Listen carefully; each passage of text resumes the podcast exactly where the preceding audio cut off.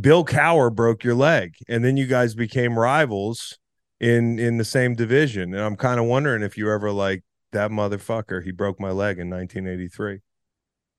Well, you, uh, I don't think we played. You weren't on my team when we played Bill Cowher when he was the head coach, but I reminded our guys Saturday night that in the event that you're a little out of control and you're, you're you got some speed and you're going out on their boundary, if you roll into the head coach's legs, it's okay. so, the Green Light Podcast welcomes you. It's a great day for you to join us in Studio J. We've got the fantasy football download for you. The number one sports podcast in America right now, the fantasy footballers, join Chris and Macon. They're going to go through every single fantasy topic you can think of. Which drafts are the best? all the way to which players is Darren Waller a worthy of a of a tight end one pick, or is he going to be closer to a top ten? Do they think about trades when they're making a fantasy football selection? How much do quarterbacks come into play when selecting a wide receiver? We go through it all. We also talk about some Hall of Fame worthy fantasy performances. One game, everything's on the line late in the season, championship week. Which players went off? These guys remember it all. We have a blast with them. We also have Jeff Fisher, head coach Jeff Fisher from Chris's playing days. He coached him in St. Louis, obviously. Coach joins us to talk a little bit of what's going on in the NFL. He tells some training camp stories, a couple fights, some hard knock stuff. Tells a hilarious story about after he was let go with the Rams and he came back to get his stuff from the facility, had a dog in tow, and ended up crossing paths with the fellas as they were on their way to their first game without Coach Fisher in that season but it's a good time with Chris and Coach reminiscing. We talked softball from Sunday. Chris pitched another gem. We ended up going one and one in our doubleheader. And then with the Swamp Kings documentary, the Florida documentary coming out, we talk about some documentaries we would love to see, some sports docs we would love to see made. So hit us in the comments with maybe some sports documentaries we missed. And quickly, in between the fantasy footballers and Jeff Fisher, Chris is going to go through some NFL updates. He's going to talk about Jonathan Taylor and what he saw in the NFL preseason week two. Which teams played well, which quarterbacks, which defensive linemen. He's going to call out what he liked, what he didn't like. Y'all, please enjoy. Remember, Wednesdays is Fax and the King. Make sure to stick around for those. Check them out on YouTube. And we will see you Thursday.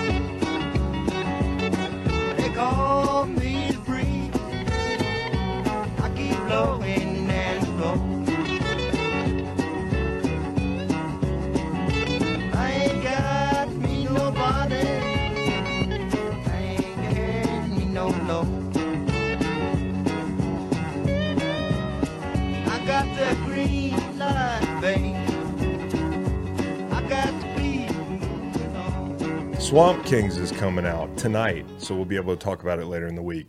What is it? Just the Florida Gators from the Urban Meyer days when Aaron Hernandez was was uh, resolving conflict. Yep, people were allegedly following Tim Tebow around with nude pictures to test his chastity. I hear he's really he was really a virgin. Yeah, I hear he's he's the genuine article. Make I hear he's got a big bush. Oh yeah, yeah. Might not make the pod, but not the first time it's been said, but perhaps Urban Meyer's best coaching job with so many, and I, I don't say it lightly, so many felons on the roster at the time, and he kept it together. You know? Yeah, I do know. Um, I will watch it. I will. Uh, the question is for you guys. Uh, are there any other documentaries that you think need to get made in sports? Because this one, I mean, like Netflix is doing it. They're like they're going all in on sports, right? It, it, high quality. High yeah. quality too. Yeah. Yeah, the Manziel doc was good so far. I haven't finished it yet, but the one review I've read of Swamp Kings is that it just it, scratches the surface really. So it's it, they have a lot of control over it. You know, I'd love for somebody to go in there with like a Nest cam and tell us what happened, mm-hmm. but you can't. Um, these people are always going to have control over the documentaries that they're in to a certain degree. If they're going to be talking and that sort of thing. If, if, if I'm Urban Meyer, I'm going to have a list of 10 things I don't want to talk about. Um, Untold's done Malice at the Palace. They've done Caitlyn Jenner. They've done Manti Te'o's girlfriend, Rise and Fall of and One. They're now doing Johnny Football, Hall of Shame, Swamp Kings. What else is out there? What do you like? I would. I'd love to see a uh, USC Texas 2006 Rose Bowl, just mm. like that day. Yeah. You know, like the start of the day, they follow Vince Young's like, I woke up, blah, blah, blah. Matt Leinart's like, I woke up, did this. I think it'd be cool. Day Colt in the McCoy life. woke of, up and puked Right, exactly. out exactly. of nervousness. Yep. I would love to see the story of the Seattle Supersonics being taken out of Seattle, ripped away by Clay Bennett. Are they going back? Well, there's a lot of talk that the NBA is going to expand to 32, just like the NFL, and Yeah. most people believe it'll be Vegas and Seattle. I want to see the uh, the story of the Monica Seles stabbing. It's 93. Mm-hmm. Crazed fan comes out of the stands and she's sitting at a changeover, stabs her between the shoulder blades. She's number one Is in there the world. of this? Oh yeah. Yep. Dude's name was Gunter Gunter, Gunter. Parche. he died in 2022. But listen to this: she was number one in the world. Can you believe how big a story this would be? Oh, it'd be huge. She had won the Australian Open 91, 92, 93. She had won the French 90, 91, 92. She had won the U.S. Open 91, 92. Then 93, this dude comes out of the stand, stabs her in the back. I know. I'm watching now. She doesn't play for two years after this. I'm watching now. Th- So they didn't get the stabbing on on tape. I didn't look for it today. I remember seeing it, like seeing him run down there. It's an eight minute video, 942 on YouTube. I just want to see the stabbing. He died. I just said this. He died last year. Uh, he was a big fan of Steffi Graf, who was number one before Monica Seles was number one. He wants to get his girl back to number one. Oh, so he was like a fucking. He was like Super the fan. uh, like the fan. Yeah, Yeah. he's got that Like the movie The umlaut. Fan. He's got Yeah. the umlaut on the U and Gunther, so you know he's German. Yeah. Damn, she's just like, she's just grabbing at it like she has like a, like her super spin eye is out. Doesn't play for two years. You understand? She's tough. Damn. depression, eating disorder completely ch- changes her life, the history of tennis. I mean, she was rolling. Eight so she would have been. She would have been She was maybe the one. the best ever. Maybe Okay. she Impressive only comeback by her eventually. she won one more Grand Slam, the Australian Open in '96. I say green light that one. And then this guy, he gets a suspended two-year sentence. He doesn't go to jail. Suspended sentence. Really? Yeah, died last year at 68. Not in Gunter. prison. Nursing home. Really? Yeah, Should be in prison. Uh, give me Dennis Rodman. Yes. yeah. Yeah, King, King Kim Jong Un, like you know, uh, in, in Carmen Electra Yes. on the uh, on the interviews. Uh, I feel like you could just do a day, maybe one one hour episode on him on the Vegas thing. Yeah. You know, just like the two no or three, question. I it, just want to know what happened hours? during the playoffs that Right. he ended up in Vegas. I think Kim might sit down for that interview. Yeah. Like I know I got this whole dictator thing going on, but I'll sit and talk about that cat. Deflate Gate. Uh, give me Danny Almonte. You got any more? Yeah, this isn't a specific event. Groundskeepers of the game. There got to be some characters. There got to be historic moments that Yep. that they played pivotal roles in. Yep. There's there's science in this age of artificial turf. There's Yep. science going into to maintaining and sustaining the these surfaces Yep. where elite athletes are going to let you know about it if Give it's us not like 30 minutes on last year's Super Bowl. exactly. Yep. Exactly. The groundskeepers of the game. Okay. That's pretty good. Okay. There's a bunch of Dream Team documentaries, and they're always this like feel good Redeem Team or 92 Dream Team. I want to see the one about the 2004 team that just choked and Yeah. sucked. That has nothing to do with groundskeepers. All right, so I actually have one. I, I this is the best one though for for me. I like I would I would watch this tonight. Uh, to on this day in 1915. Okay, Joe Jackson, shoeless Joe Jackson. He was acquired uh, from the Cleveland Indians. It was like a there were three other guys in that trade. Um, but I'm sure there's a story I've never heard it like how he got his name. So last night I'm like googling away because I was getting ready for the show and I was like, okay, August 15th at some point the motherfucker didn't wear shoes, I would presume. But it actually dates back to textile leagues where he was uh, playing for the Greenville Spinners and he got a blister. He was wearing new cleats, got a blister, no moleskin back then, took the cleats off. He's playing the game. He's rounding second. And uh, actually, this was from his Wikipedia page. This is a direct quote. There was a fan on third base behind the third baseline, and he he just yells out, you shoeless son of a gun and it sticks with him like that that was it that's like how it supposedly started um, but the, the most interesting thing to me is shoeless joe jackson did he gamble on the, the world series in 1919 or no I think you're leading the witness. I'll say no. Okay. He didn't. And that's the thing. Like, he's the most famous guy on the team. So, in my head, guy's got bad branding. Like, he's always been associated with with 1919 and throwing the, the, the World Series, but actually, he did quite the opposite. He played great that series. I'll get to his stat line. But it's pretty interesting when you go down the rabbit hole of like how this happened.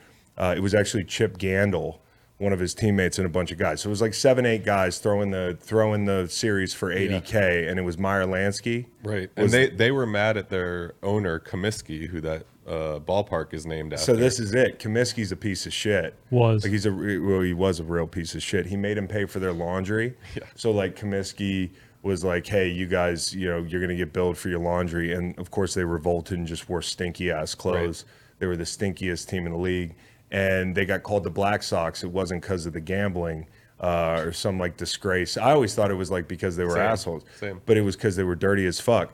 There was a pitcher um, named Eddie Cicotte who he owed 10k for a bonus right. uh, if he won 30 games. He gets 29 games. You talk yeah. about incentives in the NFL.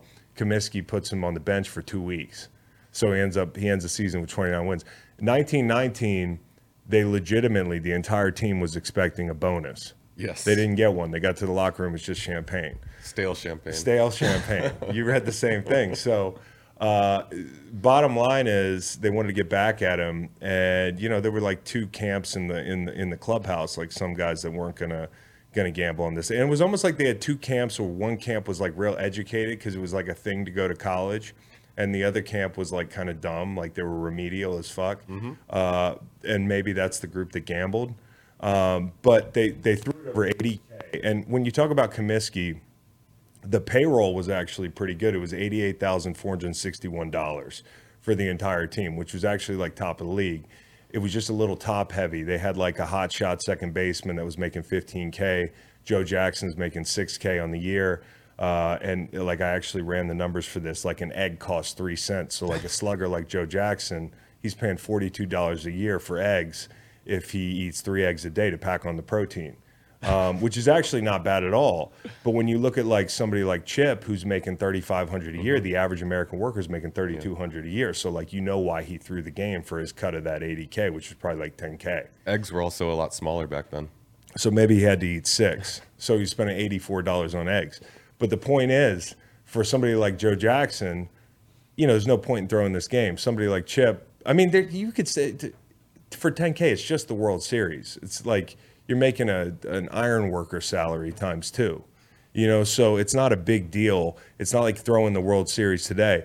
But when you look at that world series they actually had a shot to win it in eight and they played nine games back then which mm-hmm. i didn't know. Um, they had a pitcher lefty williams that was not on the take and they got to him. They threatened to beat him up or whatever and he got shelled. So they lose it in eight but joe jackson's stat line in this game or the series rather uh, he scored 11 of the 20 runs that they had. He had six RBIs, 20 uh, runs, 17 of them Joe Jackson. Batted 375, 12 hits, okay, which was a World Series record at the time, which is pretty fucking lame. Because, like, you know, nine games, 12 hits, uh, he was like, they weren't hitting the ball back Dead then. ball era. But the bottom line is no errors, nothing. He was lights out at bat. He was not throwing the actual game which is a case of bad branding because I always thought he was a disgraced figure. Well, Major League Baseball still won't let him in the Hall of Fame, even though it's clear that he didn't do anything wrong. It's ridiculous. It's a little Oppenheimer-ish, yeah. isn't it? yes, it is. Yeah. So I guess the the question that that I was going to ask was, were you guys throwing the game last night, the first game? Like, was that was that a real honest effort in softball last night, the first game? if I was throwing it, I would make it look like I was trying to catch the ball and then have it pelt me in the chest. So the ball, the ball hit Matt so fucking hard you could hear it on the on 250. What yeah. position? Uh, right field. That's the only one I'm allowed to play. Dude, it balls were going off of people's chests. They were going off people's legs. It was like it was the bad news bears out there. Honestly. Yeah. Chris then, was on an island. The pitching island. Yeah, you know, I, I, he didn't have a defense. He didn't have a backup. I didn't pitch great, but I didn't pitch bad. And he didn't know? get and, much run support. Either. And I know we weren't hitting the ball yesterday. We had a doubleheader. It was a rain rain makeup. So we ended up playing this team first. What's the name of this team? Elevate and celebrate. Elevate and celebrate. And they fucking kind of shelled us because we couldn't. I mean, we couldn't field the ball. We couldn't hit the ball. And you know, I walked a few people. I'll, I'll take And I was told last night, like it's kind of like an unwritten baseball rule. You're not supposed to talk about your teammates, but we've already broken that rule in here. Yeah. Yeah. So you guys really sucked the first game out there in the outfield. And Kevin Backey, you get him out there. At least Kevin Backey, you know, he can't run. He left second base early last night, tagging up. They called him out. Uh, but he's like a fucking, he's like a coach on the field. He can definitely catch the ball. So we got some outfield support. The second game we came back and we beat a professional team, The first game final score. twelve to uh, four. We gave like yeah. seven in the sixth. Yeah, yeah. It was ugly. Okay. So, anyways, second game, it was a look ahead game because we're playing a major league team. The way this league is divided, everybody's in the same league, but it's like B minor, A minor, major. We're B minor, right? Because we didn't make the playoffs last year. We did a little Mavericks thing. It was like um, pros versus Joes. Yeah, it was like pros versus Joes, man. These Except the guys were Joes well, won. They were a well-oiled machine, and we got the win. And nice guys too, I will say. Really nice guys, all except, except the catcher, who at one point, uh, you know, he he was talking to the infielders. He was like, "Hey, if I go, the bases were loaded. He go, hey, if I go to you at third, you might come back to me." And I'm like, "Man, you guys really think ahead." And he goes, "Yeah, we don't have our, our bodies anymore, but we still have our brains." and I took that to be a jab. Yeah. Like, like my brain is mush. Uh, but anyways, we ended up beating this team. The opposing pitcher was great. His his wife actually teaches PE at my high school, and he taught me how to throw a knuckleball at the end of the game. So that was really nice. You're still in high school? no, what did I say? Oh, you said she teaches PE at my high school. Uh, my kids' high school. Got it. Yeah, my kids, which they're not in high school yet. So, uh, anyways, what else happened? I got a report from a player on the other team. Surprise, surprise! Macon's friend on the other team. Somebody was like, Macon's best buddies. It's actually we, we it's kind of a saving Silverman situation with uh, with bad back backy because he feels like you, you got a replacement friend, which you did. It, it like calls back to that Virginia baseball game that we're all walking to the fucking parking lot. You're hundred feet ahead, and we call you, and you look at your phone and put it back in your pocket because you're walking with your replacement friend. Somebody was like, "Hey, spot Macon's replacement friend," and I I was like, "Is it the guy in a Rhoback polo?" uh, and it was. I asked him how was softball before I had heard from any of y'all. It took him a, a few hours this morning, but he said they won 6 3. He may not know it, but Chris threw a one hitter. Was it one hitter? Really? That, Oh that yeah, sounds 'cause you about right. Walked, yeah, yeah, about you right. I walked in. about five guys. This in one guy's inning. big stat Wow. guy. So, anyways, I like you could add it up, tally it up. I don't know how many runs it were earned in the first game, but I fucking needed that, guys. I really needed that because I don't know if you guys were doubting me a little bit in the sixth when there was we had like 12 minutes left, and you know in softball, if you run out of time, you you know the game's over. We're up like six to one at that point. So I start walking a couple guys, you know, thinking I'm just gonna like slow this thing down. And then two walks turns into seven. uh, but we got out of the inning with only two two runs. So kudos to you guys. The fucking infield looks great.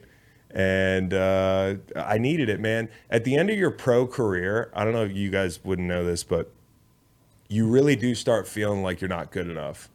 You know, like it, you're still making plays out there, but the plays that you you used to make because you were a step quicker or maybe more limber or just better, like you miss those plays. I remember so many plays at the end of my career where I started to feel like a loser. I started to feel like I wasn't clutch. I started to feel like I couldn't do it anymore, and it kind of bled into my rec softball career. Like, So I- that- it's in my head sometimes out there. You know, That- like I carry that over from my pro career. And last night I'm driving home and I'm feeling like somebody just took the weight of, of, of the world off my shoulders.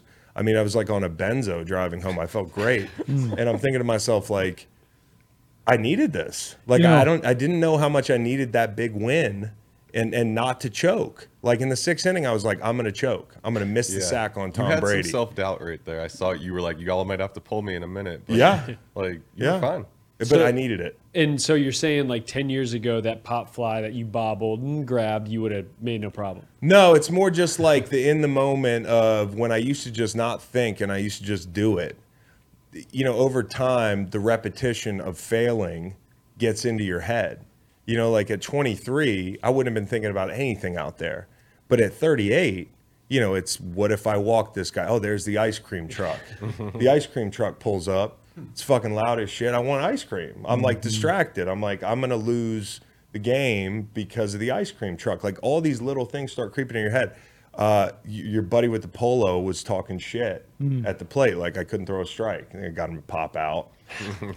uh, white collar power.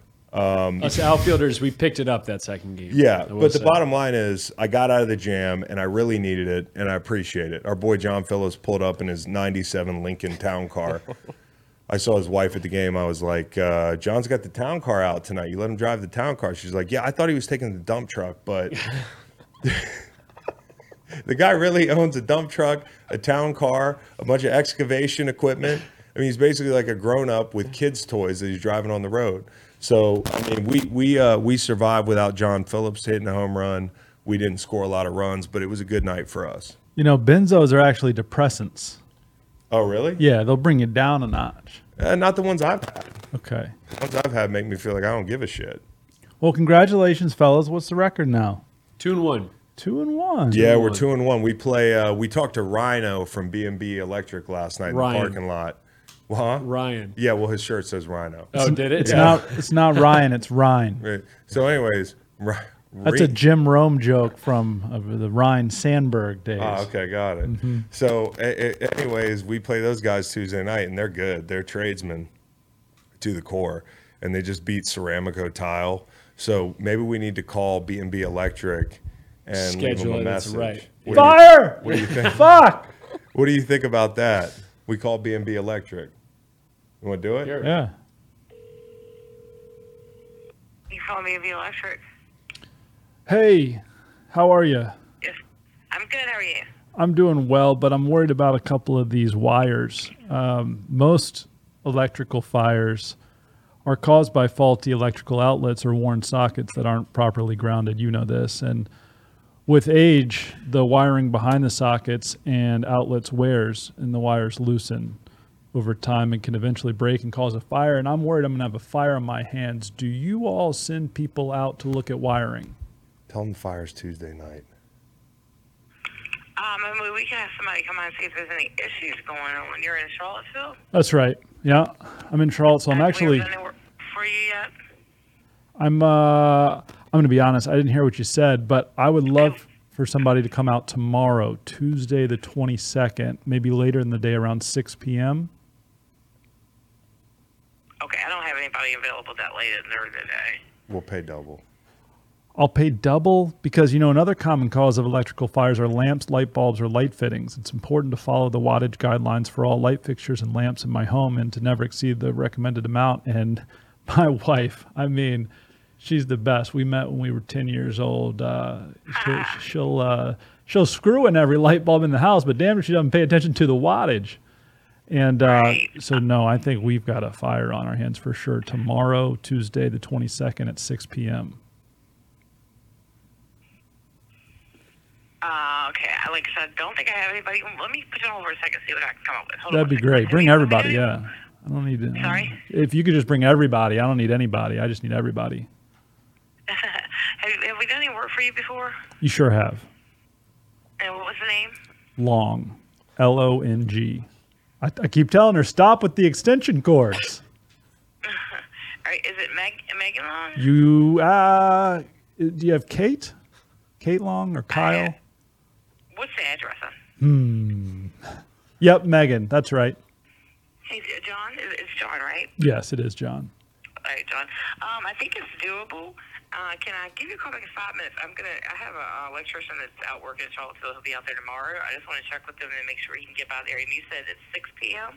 Yeah, you that, that could be great. team? Do you, what's his name? He might have been out here before. Uh, it would probably be Ben. Ben. Does he play on the softball team by any chance? Uh, what for us? Yeah. I don't think so. No, I don't think Ben does. Hmm. Okay. Do you know if Ryan's Alright, yeah. available or? Uh... If you give me like five minutes, I can call you right back. Let me just check with him because he's the only uh, electrician I have in that area tomorrow. I, I laugh because my wife just plugged in a portable heater. I mean, I, I, I this- Plug in more stuff, huh? ah, plugging in more stuff. Tell to stop we get there. Say, hey, Three four five three one two seven two six. cut it out. okay, thank you. All right, I'll give you a call back in like five minutes. Okay. Okay, appreciate it. All right. Thank you. Bye bye. Bye. I don't know what to do when they actually say they can come fix the problem. That was pretty impressive. Yeah, B and B. Like after hours, they got a they got a guy for that. Yeah, you're going to be playing a, a professional operation Tuesday night. That woman thinks my wife is a moron, huh? Sorry, sorry, Meg.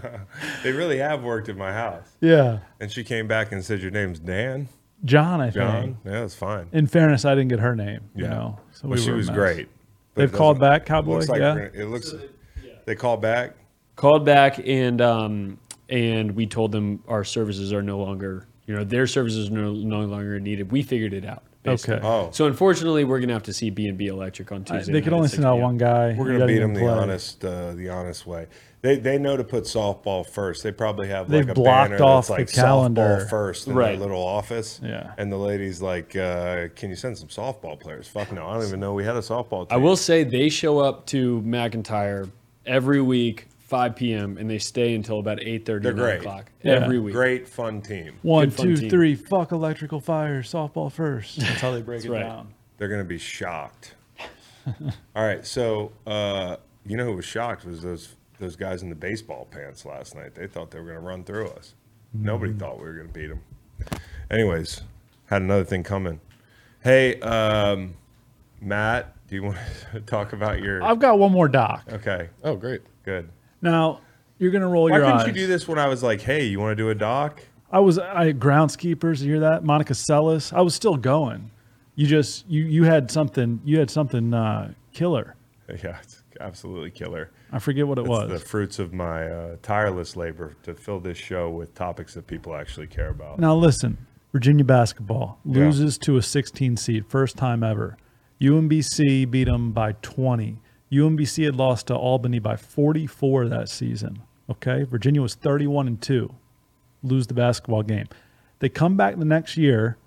They win the national title, of course. They were down 14 points in the first half to a 16 seed. know. Again. It almost happened. Gardner Webb. It, almost happened twice. And then during that run, they trailed Purdue by two with less than a second, Yep. Auburn, by two by with two. less than a Yep. second, and then trailed Pretty- Texas Tech by three with with Texas several was- seconds remaining. Was that their biggest lead of the game? Because I felt like they were, we, we had that game under Yeah. control for most of it. yeah, then they're up three before the Dre three with about ten seconds to go. No, because that's one of those things I know how it ends. It's okay. Okay, You know? Virginia basketball sixty six and six over two years. It includes the worst loss in college basketball history, and then a uh, a remarkable tale of redemption. Think it'd be a good doc.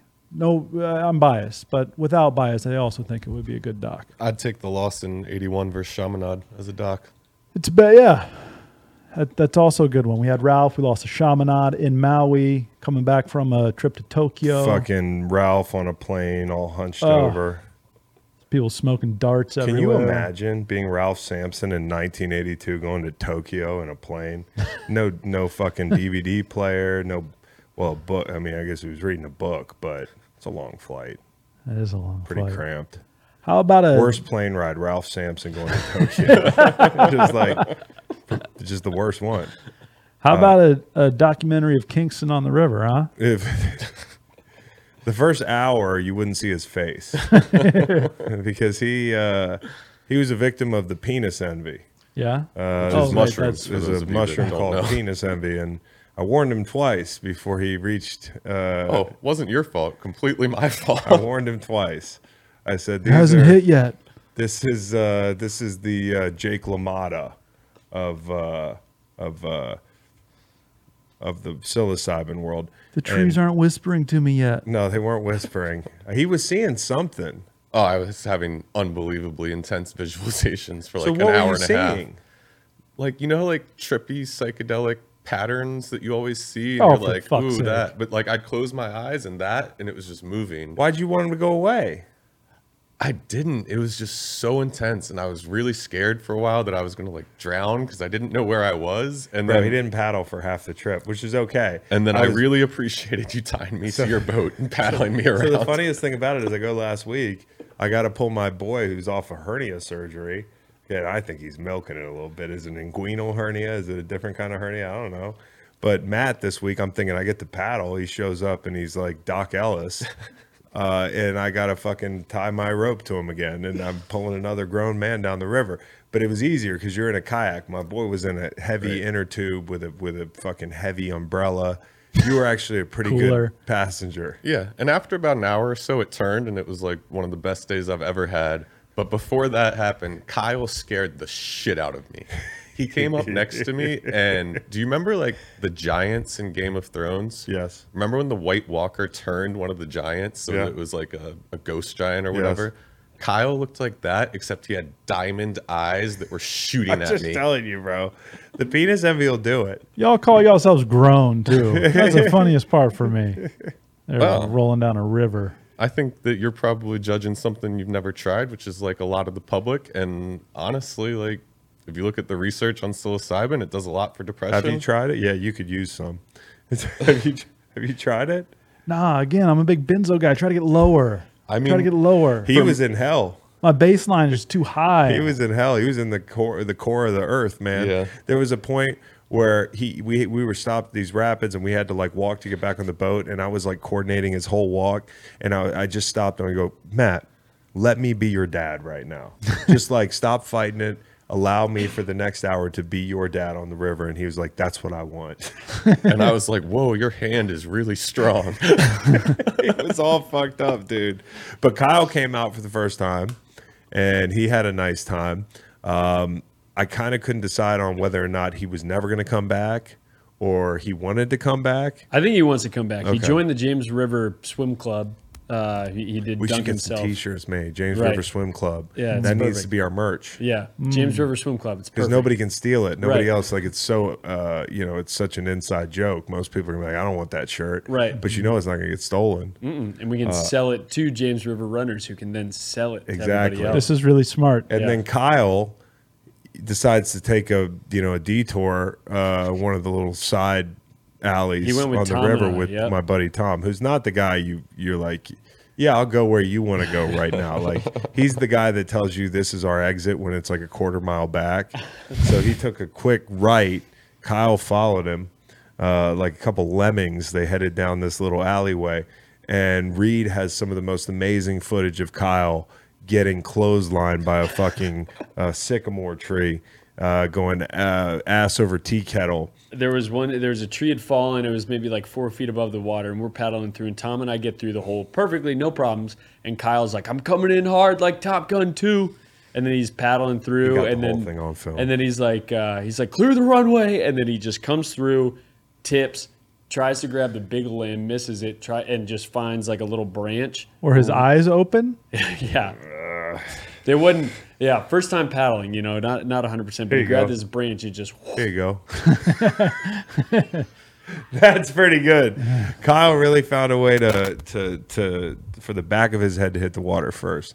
Uh, but we had a lot of fun. It was a good weekend. We ended up, uh, yeah, winning our soft one softball game. So uh, good to be back at work. Uh, we've got two interviews for today. Uh, we have uh, a total of four people making an appearance on this podcast.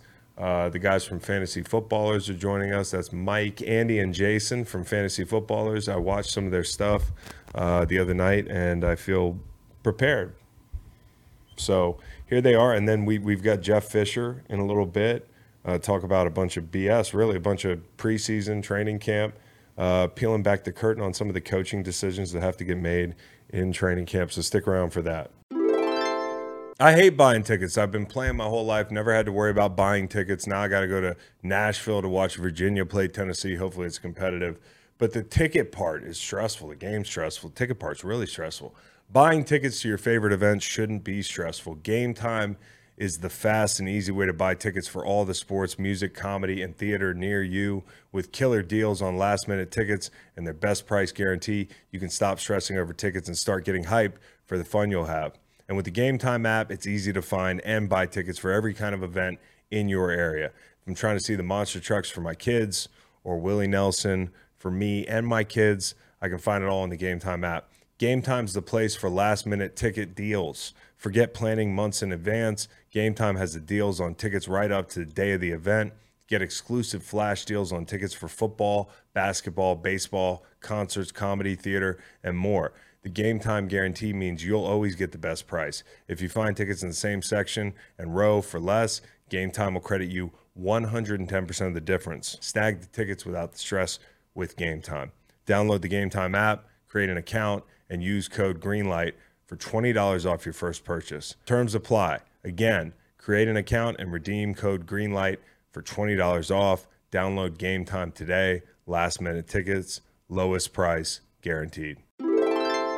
All right, as promised, we get the fantasy footballers. These guys are great. I watched the show last night. Uh, I feel kind of prepared, honestly. It's like cramming in school. Just watch one three hour show that these guys put on. It's information rich, it's informative. Check them out. How y'all doing? We're in the thick of it, man. We fantasy season is here. Everyone's undefeated. We're doing good, but it's crazy. All the news, all the preseason, everybody trying to extrapolate every little teeny bit of Oh, yes. information, projecting it over the whole freaking year. It's it's fun. What do you think is the the biggest storyline that kind of everything hinges on that that's not been um, you know resolved at this point in preseason? it's got to be the running back situation with you know both Jonathan Taylor and Josh Jacobs just the whole the whole money situation and are they valuable and are they going to play football that's pretty yeah, it was important Saquon earlier in the offseason Yeah, as well, like the running back committee world where you don't have the same type of bell cows you always used to have that you know now people are taking wide receivers earlier in drafts because they're afraid and I think that's been a big storyline at least. Yeah, with the running back thing, it's it's there's a couple guys I love, but they're going to be playing. You know, they're going to be seeing stacked boxes. Like Dameon Pierce would probably be one, who's a machine no matter what, and I'd love to draft him. But I kind of wonder how you guys come come about finding that like uh, that Mendoza line for a guy uh, where you know you'd really like to have him on your team. He's going to get a lot of carries, but are they going to be high quality opportunities for that guy? How do you guys find that? that kind of point where you say, "Hey, no thanks." Sure. I mean, we uh, when when we do our rankings, we do a, our best to make a whole full projection system. And the way I do it, I start at the top, so I'm trying to figure out what are the you know how good is this offense going to be, and then I start kind of filtering. Well, I think that this running back will get this market share of what this team has to offer for me, and it, it the, the numbers just kind of get where they where, where they are, and then it's then it's all about playing the the average draft position or ADP market, knowing when and when and where to jump in on certain positions. But you, you start with the the offense first, so because we want touchdowns, of course, and then what's the archetype of the running back? Because we need guys to we you know we're talking about PPR and stuff like that. You need a running back who's going to catch the ball, mm-hmm. a simply a target, not even just a catch, a target is essentially worth about two and a half times more than just a single carry. So we want guys who are going to do hopefully both, but with the you know the specialization of the position is pretty rare to see a guy like Ekeler and, and McCaffrey anymore. We get guys like Dameon Pierce, who last year was a I mean he was a great rookie. Mm-hmm. He was on a poor offense, but he was a grinder. He wasn't getting that third down work. So what what we're looking for in the preseason is how are teams rolling these guys out? Because the the addition of Devin Singletary, you know, former Buffalo Bill running back to the team, it's not nothing. Like Singletary was a pretty good player for the Bills for a few years. How is he going to work into it? And then we kind of got a small answer this past weekend for the preseason week two, where Dameon Pierce was the guy. Like last year, third and fourth down with very, very minimal snaps and opportunities for Dameon Pierce. Already looks like that could see an uptick. So his while his offense doesn't project to be super strong, you got a rookie quarterback who's going to be in charge. It doesn't uh, it doesn't usually lead to real success for the fantasy position at uh, talking about running back, but there's at least reason to have optimism that this guy could be a real workhorse, and you want to have a real workhorse in your running back two spot. Can I hit a sidebar real quick? Yeah. Uh, Singletary, they mentioned Singletary. I just played him in a grid for like 10 plus touchdowns in a season. So, yeah, he was dude. pretty damn good in Buffalo. But do you guys play grids? Are you guys just like uh, among the best in the world at this? Because you guys got all, like, you you know the third back on every team. Have you guys Right. delved into the grid universe, dude? I, I cannot say that I have. Oh my No, god! me either. dude. I, I'm I'm not uh, I'm not a gritter. Is there just the- money money sitting out there for us? No, there's no saying? money. Is there money in this No. thing, Matt? Uh, there- okay, so there's money. My producer says there's money. I've been playing uh, hard, not smart, the last week, dude. But uh, but it's fun. You guys know the concept of it, right? Is this where you're the the the, the giving us the teams and the Yeah, positions? teams and positions. Yep. Well, Yeah, basically, I'm- I'm familiar with the game. Yeah, it's pretty damn cool. I mean, you gotta you gotta really be on your p's and q's, and I figured you guys you guys should check that out. We've been playing them like crazy. Mate, go ahead. What was your question? Guys, we're in a 10 team PPR redraft league. We uh, your presence on today's show made our commish get with it and, and give us a draft position. Chris is picking 7th Mm-hmm. I'm ninth. Where does the consensus this year stop for you guys? Is it at four? Is it Jefferson, Chase, McCaffrey, Ekeler in some order, or is it somewhere else? Yeah, I mean, as the offseason has gone on, I think we've we've crept up on where we, you know, the top couple positions have generally been McCaffrey, Jefferson in some order, Ja'Marr Chase with with Burrow's calf. Although we got good news about that today, Chase is in the mix there as well. You know, Tyreek Hill and Ekeler. Uh, you're you're both picking from the spots where we've seen a lot of like Travis Kelce first going off the board, as well as like the Bijan Robinson zone, where the excitement for the rookie in Atlanta.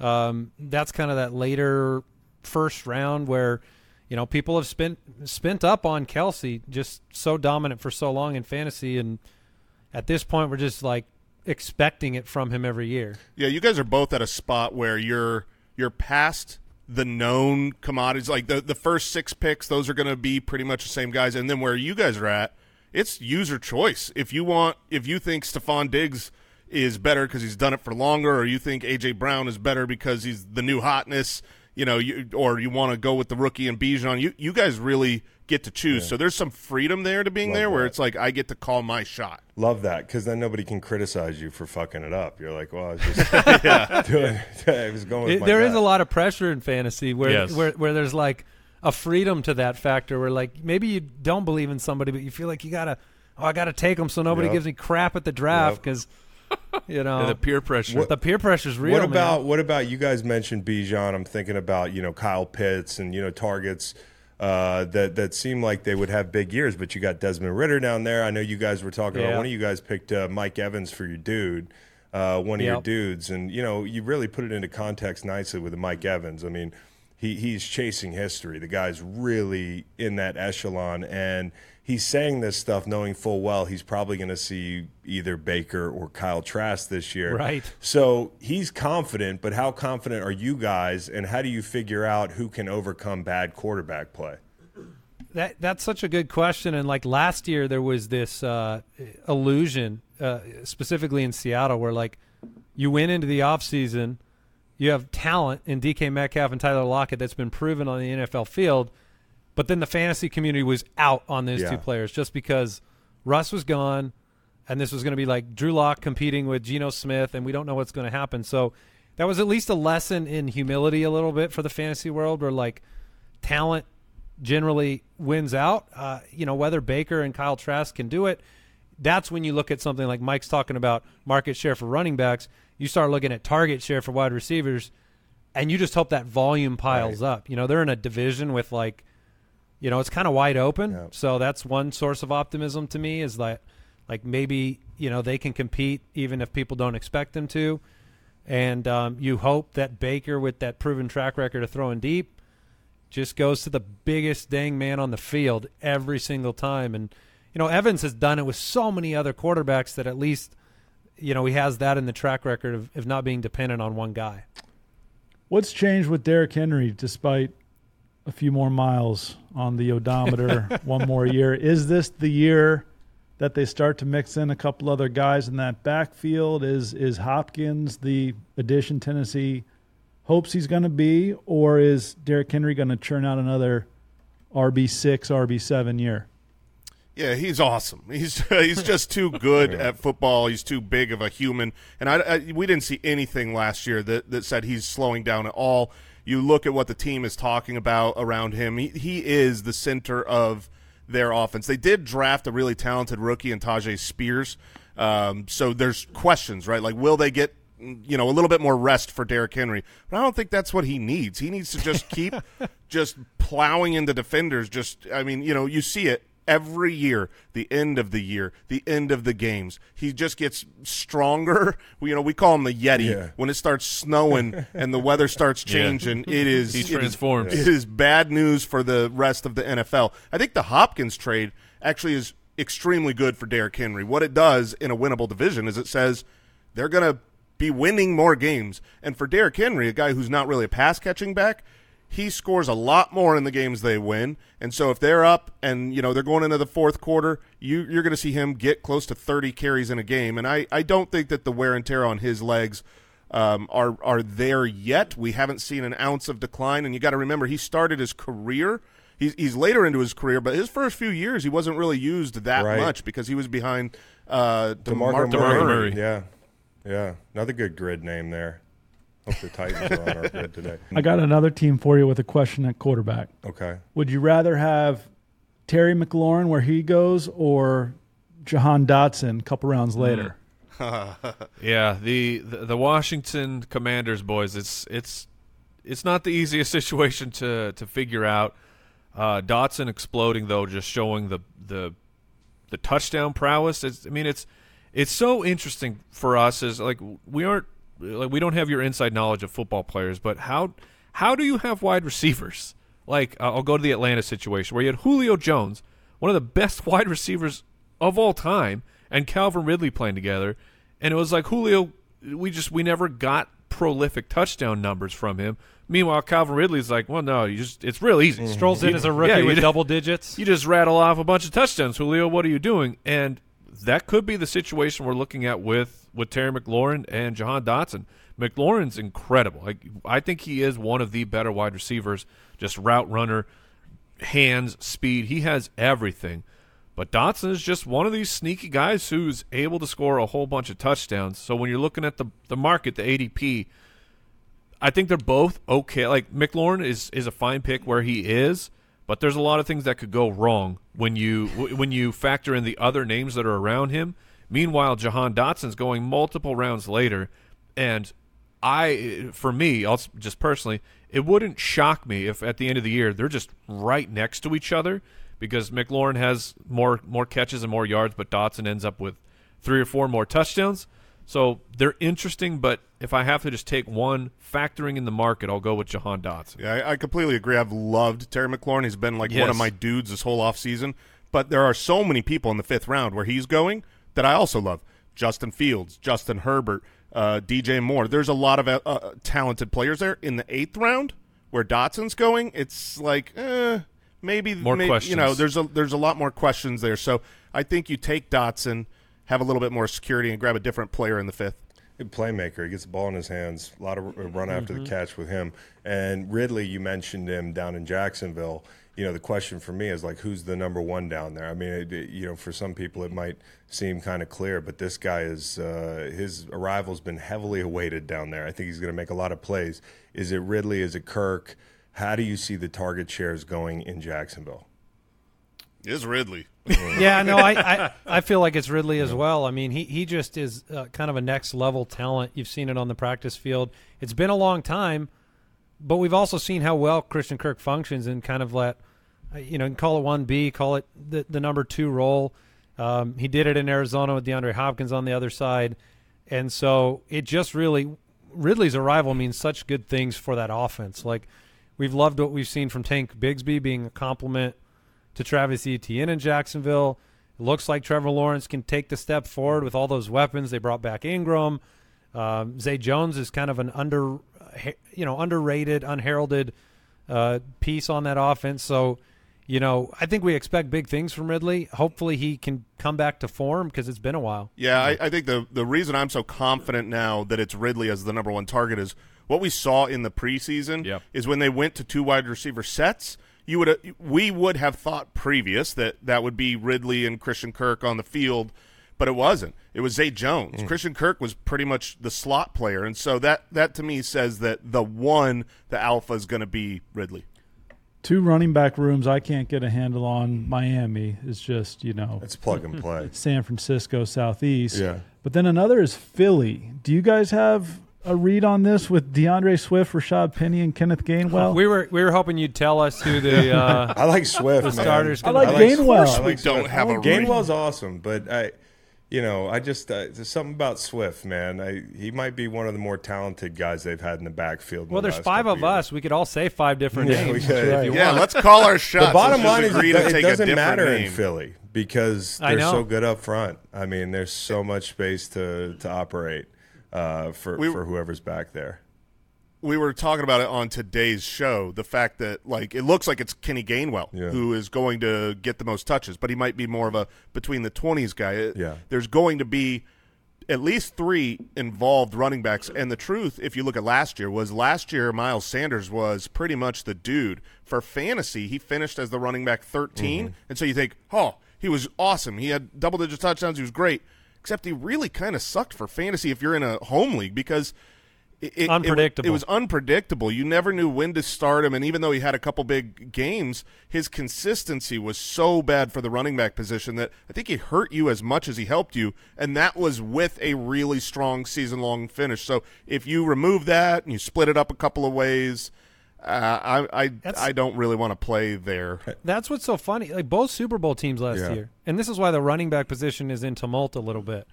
Like both Super Bowl teams, you know, they didn't have just one guy contributing at, at the running back position. You had Pacheco and and McKinnon and Clyde Edwards-Helaire, and then on the other side, Miles Sanders and Boston Scott and Gainwell. Like these were the best of the best teams. Yeah. And and it seems like more and more, you know, people. You, you mentioned Miami. It's like, who's it going to be? It's going to be all of them. Yeah. I mean, that's the answer. It'll be Mostert. And then as soon as you're like, all right, I got confidence to put Mostert in my lineup, it'll be a Jeff Wilson week. Exactly. And then, yeah, I mean, it's just going to be, you know, that's why those top tier backs are so hard to come by because you're kind of, you know, you're casting lots a little bit with some of these these other rosters. And if you pick, uh, you know, any of those Philly guys, as, as these guys pointed out, I mean, Jalen Hurts is going to poach some touchdowns. So, oh, Yes, yeah. you know, that's Yeah. that's an issue there. How do you guys uh, kind of triangulate somebody's season if they're on the trade block? You know, like somebody that you're pretty sure is going to get moved. You know, is there ever an opportunistic grab uh, as you see somebody uh, being a little bit upwardly mobile when it comes to fantasy if they get dealt? It's funny because I the one name that comes to my head from last year that did see that upward movement was T.J. Hockenson Yeah. in that in that trade where we were kind of waiting for some sort of consistency to form in Detroit, and he was the kind of but but it hasn't there haven't been a lot of those Yeah. where it's like you're looking at a midseason trade and having enough confidence that not only are they going to arrive on this better situation, but they're going to have opportunities right away to to contribute. So that was kind of an outlier to me having him make an impact. Yeah, we we certainly on on the podcast we cover when when the the rumor mill starts firing up that a player is going to be traded and kind of make this speculation. Hey, if you want to go put in a low ball offer for this player right now, you can do it. But I mean, the, like the Hockenson one, if I remember it right, that kind of caught everybody off guard, did. at least publicly. We we didn't know that was going to happen, and then the one that everyone was sure was going to happen was Kareem Hunt was going to get traded l- last year from the from the Cleveland Browns, and then that never happened because they said Kareem's a big part of this team, and then they shut him down, like they didn't put him back on the field. So it's uh, it part of fantasy football is just it's the ebbs and the flows of what is the actual public opinion of this player right now. So it's there's all the stuff on the field, but then there's all the the uh, the psychology of what do people actually think about this guy right now, and if they're moved, you know, you you make your make your gambles of will that actually pay off? Yeah. Mike, Jason, Andy, you guys are talking to uh, the person in America who picked Romeo Doubs the mm. highest out of anyone else. Okay. Um, was it the seventh round last year? Yeah, I fucking, I just, uh, you know, I'd, I'd like to take a chance uh, at looking like a genius. You The know, reigning like nobody champ. remembers your seventh round pick except for in this situation, I guess. I was a year early on Romeo Doubs. That's right. Okay, so who, so who is this the end of the question? Yeah, no, you got it. How's That Romeo more of a Doubs going to be this year? Should I just wanted to him? bring it up. Yeah, big Romeo. Should I draft him? And and, and what do you think about Dontayvion Wicks? Probably not draftable, but man, pretty fucking impressive. Keep out an there eye the out. other day, Yep.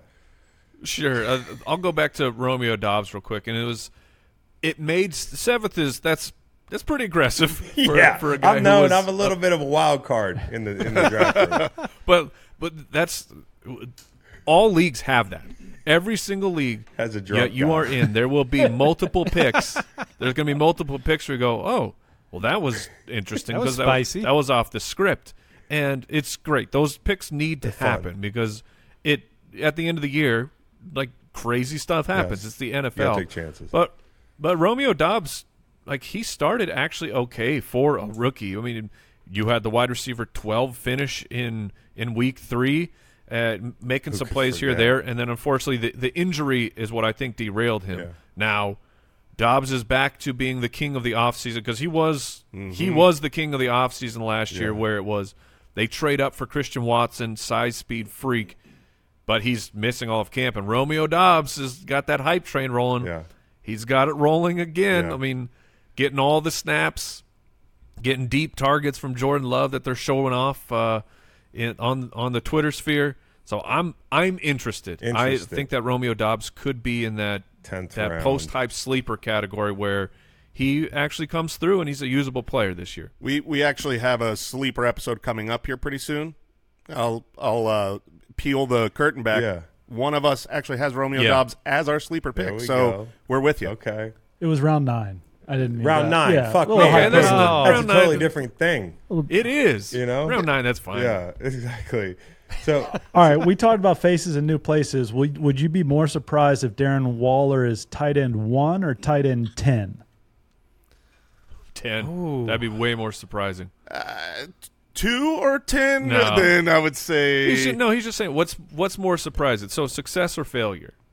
uh, in what's that higher? sense, the- failure. is the yeah is the fl- whatever Yeah, the fa- fuck. failure would be more surprising. Ceiling I think we're all really high on Darren Waller. What he's done in camp, all the reports are that he's just dominating both the players and the targets. Yeah. And so for fantasy, I do think he's going to be outstanding this year. It's hard to say one though because there's a guy in Kansas City who's uh, who's literally a Greek god and won't won't age out of football somehow. So here's a question for you. We have a, an award we give out every week on this show called the St. Louis Rams Memorial Award, which is basically a guy who balls out and nobody's watching the game at all because the team sucks or whatever.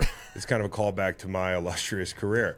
Uh, but I'm Oh, wondering. hey, we're we're Cardinals fans over okay. here, so we You- we remember watch who you NFC are, sir. Okay. Yeah, you were we- one we the, remember the you. Six million people nationally are watching the NFC West uh, when we're playing. But the question is, who is an STL Memorial fantasy guy this year that nobody's going to be watching, and you can almost use that factor uh, to your advantage in drafting a guy that people aren't thinking about because of where they play. I got one for you because we'll, we'll go straight to the NFC West for it. Hollywood Brown Yes. may have a year him out. Yeah. in in absolute. You know, no one watches the games. Clayton Tune, Colt McCoy, eventually Kyler. Not a lot of victories, but Hollywood, is- he's a player, man. Yeah, he's he's a good player. He's going to demand the targets.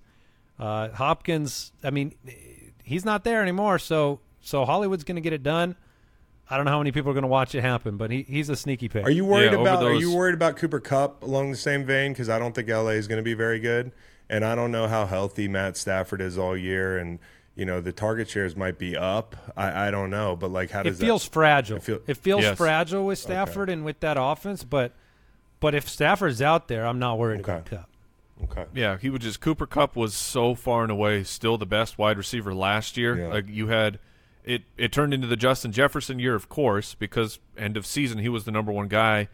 Uh, had a huge season, but Jefferson did have a couple hiccups in the resume this past year. Meanwhile, before Cooper Kupp went down, I mean he was averaging multiple points per game more than Justin Jefferson, and he seems healthy. Like uh, we got that good Kupp Yeah, news back at practice. that he's back at practice. Seems like he should be ready to go. So uh, fragile is the right word. That if this offensive line can't come together and protect Stafford, who has had kind of a few years running now of he's he's an older guy and he's taken a lot of hits in his career. If if Stafford goes out, that would be uh, a pretty big downgrade to Cooper Kupp. It wouldn't be the end of Cooper Kupp because he's just too good. Yeah. But his that situation feels more fragile than like uh, uh, Kirk Cousins with with Jefferson. Who's going to be the most overdrafted player in this draft? Uh, like before the last couple of days, I would have said Jonathan Taylor. Uh, you have, but the public is kind of starting to react appropriately because we're not we're not 100% sure what is going on in Indianapolis. It it seemed very much like a a contract dispute. He we have the the infamous hour long bus meeting Yeah. with with the team owner. That was weird. Mm-hmm. Uh, then you have the leak that's no Jonathan Taylor has said I want to be traded mm-hmm. because he's trying to get that shmoney. Don't blame him. Mm-hmm. But but there then the team's like no we're not going to trade you, which uh, it, trading a running back can be very very difficult. And then you're like oh no Jonathan Taylor is actually still hurt from this ankle situation for the past year, and by all accounts he should have been ready to go a while ago. So it's pretty scary just dealing with the injury, dealing with the contract. Then you have to factor in uh, it'll be Anthony Richardson at the quarterback position, who it, he's a rookie quarterback and he's a mobile quarterback. Both of those things are not great for fantasy football output from the running back position. But he's still Jonathan Taylor. Like, Yeah. there's no doubt like that that guy is still a top five running back in the NFL. But will his opportunities, will his health allow him to be what he was two years ago? And currently, I would bet on no. Yeah, I, I think I could throw one more name. Yeah, I got the one mix. too. Go. Joe Burrow. Oh, that was my name. Yeah, I I think that's the tough one That because was- because he's going like you've got Allen, Mahomes, and Hurts that are going to go ahead of Burrow, mm-hmm. but then you've got guys who really like later the Justins, right? Justin Fields, Justin Herbert, and here's Joe Burrow, kind of like you know it's just tough when you're not a mobile quarterback. Yeah. I mean he's a, he's an outstanding pro, outstanding real life quarterback, but if the, the touchdown variation, right? Like if, if he throws, you know, 40, you're you're happy. You know, if he th- if he throws 33, you he's overdrafted. Yeah. For sure. And and you also have the risk with the calf of re-aggravation as the season goes on and or the worry that like he wasn't that mobile already. I think he had about 250 rushing yards last year and obviously for fantasy rushing is worth more to a quarterback than passing, so it's more valuable for fantasy points. But that could go down. You know, if he's worried about the calf, doesn't want to have re-aggravation, maybe he only has 100 to 150 rushing yards this year. Quick question for you guys. I got I got a couple just general. Number one, how many leagues is too many? Oh man, that we get that question a lot. People think we play in like, you know, like a hundred of them. we intentionally carve it down so that we can enjoy Sunday and actually root for Yeah, players. there's nothing I mean, yeah. than we we got uh, two or three that are like live and breathe will make or break our emotional state for the weekend, right? Um, and then we're in a handful of other ones sometimes together. Uh, you need to have a rooting interest. I for mean, sure, for sure, and it, and it depends on the type of league because I feel like you can have a couple extra dynasty leagues where you're not doing waiver wires every day and you know grinding as much. Um, but for me, it's like any more than five leagues, and I am gonna hate life. Yeah, the the game on a Sunday where you're like, I need David Montgomery to score over 13 points, but under 17 points. you points. throw in the Yeah, prop like, bets, it's a fucking mess, dude. It's, Yeah. it's just that's not a it's not a healthy place to live when your margin for victory is so small, and, and it relies on success yet not too much yeah, success. Yeah, yeah. It's like uh, it's like betting a couple teasers and and having the, Yeah. the Yeah. under and the over and you don't even know what to do. what You're to like, am. I am I crying right now? Uh, the answer is yes to this question. Is your favorite draft a salary cap draft? Ooh, Uh, yes, Right answer. because you said Right that that answer. is the Yes. answer. Um, I also think that for us specifically doing full time fantasy for many, many, many years, it, if salary leagues are, uh, you know, an auction league, it gives an advantage to the people who know more about fantasy football, know all the players, know the value of everyone. Because in a normal redraft league, sometimes who you're going to take it's not even you don't have a choice, right? Like you you don't get to like everyone likes Justin Jefferson, but did you get one of the first two picks? Because if not, you don't even need to You're not worry about play, that. You're yeah. not He in doesn't play. But when every single player is available for every single manager, then you're like, okay, who knows the most? So in that sense, it can be the most fun. Personally, my favorite is is still the redraft, is the keeper league, is is just the the fun drafting leagues that are That don't take like 12, 15 hours yeah, to get a the- draft the, over au- with. The auction ones could take a while. Um, last one for you here. Hall of Famers in fantasy, and I ask this because of performances. I don't mean you know Austin Ekeler. I mean like one night where everybody's ass was on the line, and this guy came through. You Like know those Kamara, unforgettable, six yeah, the six TD Kamara game. Uh, stuff like that, like the, the past few years, are there some unforgettable late Yes. season performances that you guys Uh, still I'll, talk about? I'll jump in here because top ahead it goes to Mike Evans. Yes, sir. Championship week last year, where like Mike Evans had had just a a stretch of Dreadful. games, a stretch of games They where the the second half output was not what you needed from Mike Evans, and then he came through. Jay, do you want to pull up the stat line? Oh, 'Cause I, was, I've got him. He went 12 targets, 10 receptions, 207 yards, three touchdowns, and he. You're talking to the Yeah. champion right now, and you know who I had in my lineup because You bought a jersey. I bought a signed jersey immediately. That's awesome. That's awesome. A Mike I, I remember Todd. I don't remember exactly the week or stat line, but I remember Todd Gurley's the first McVay year after everyone was down on it, him. was pretty much every week. but it was every week. But it also carried right through the playoffs, where it was like you watched Todd Gurley play a half and you had won your week. I mean, it was over. It was over. Yeah. And then uh, shout out just a couple years ago because you have you, you the players who made a big impact for a very small amount of time. Uh, I was a big fan of Jeremy Hill, Yeah. who was on the on the Cincinnati Bengals.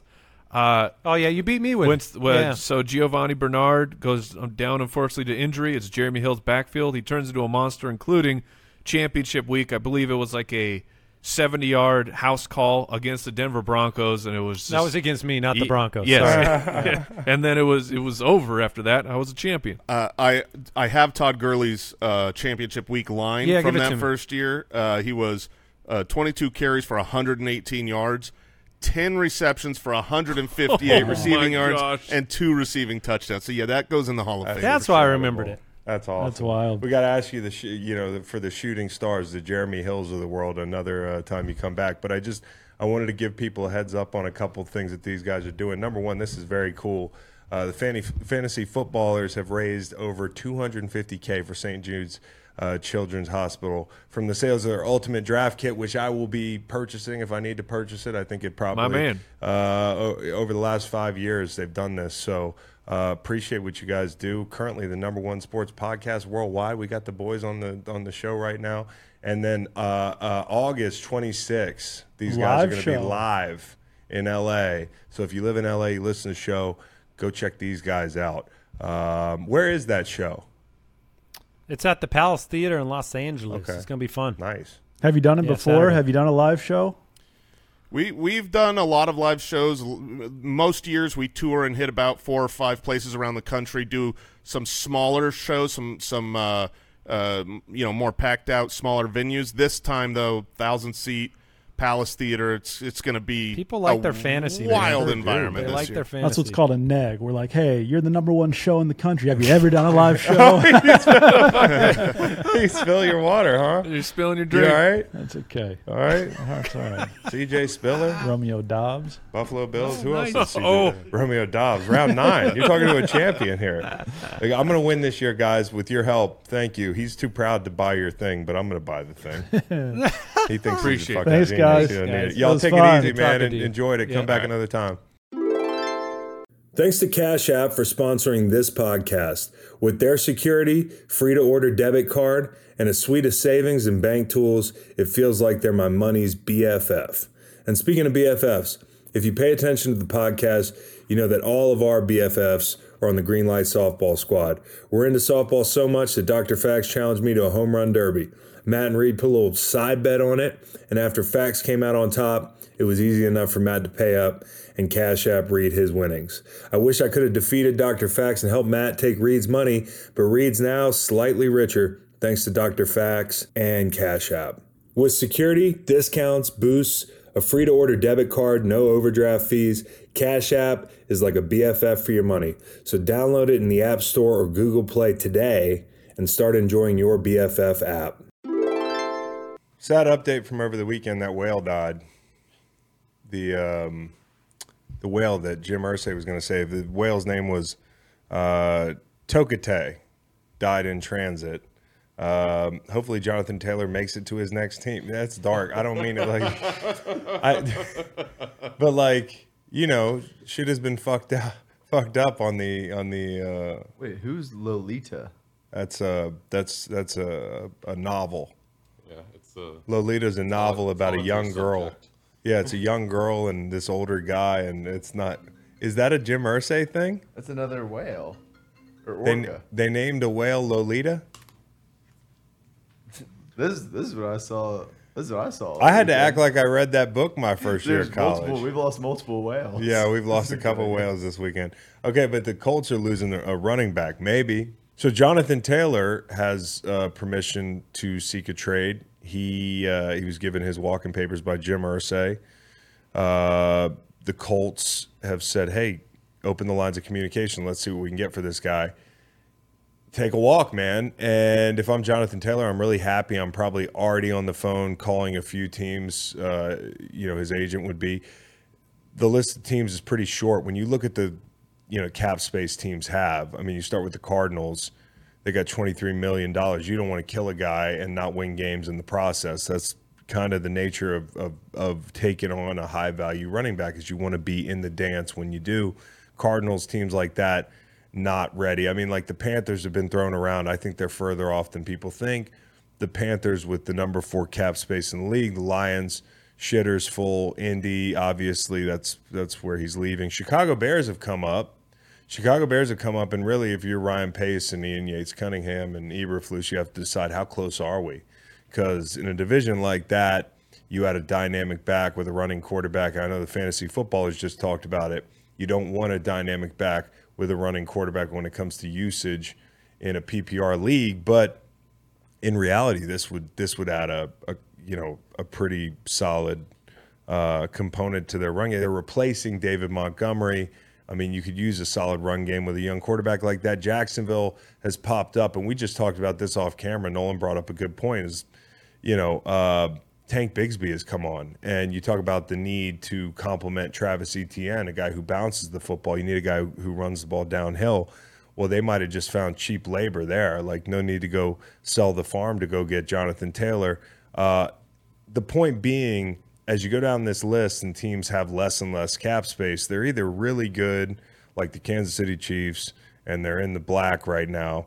Uh, they're in the red right now, rather, and then Tampa Bay, who's also in the red. Like they're they're a ways off. Like you you're not competing for anything. So my favorite teams, um, and he's probably already talking to these teams a little bit, are the Ravens, the Chargers, the Cowboys, uh, and I'll tell you why. The Cowboys, I think you know you're replacing Zeke, you would be exceeding the value that you had at running back last year. If you're Philly, and that's who they have to beat to get into the thing. I mean, they're going to get in anyways. Probably it's a very talented team, but you know, Philly's the team to beat in the NFC East.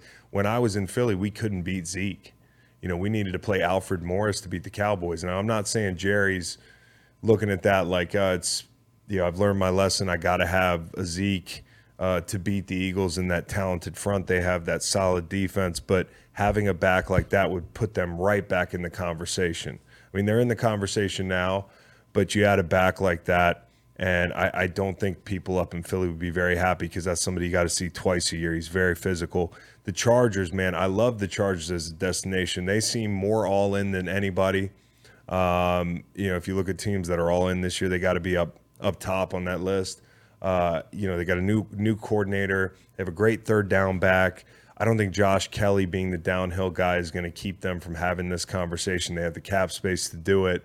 And in division, like check the fucking Chiefs chin, man, twice a year. Check the Broncos chin. We know what what the Raiders rush defense looks like. Um, this would give them a differentiating factor in that division. I would love the move, and I'd love the move in Baltimore.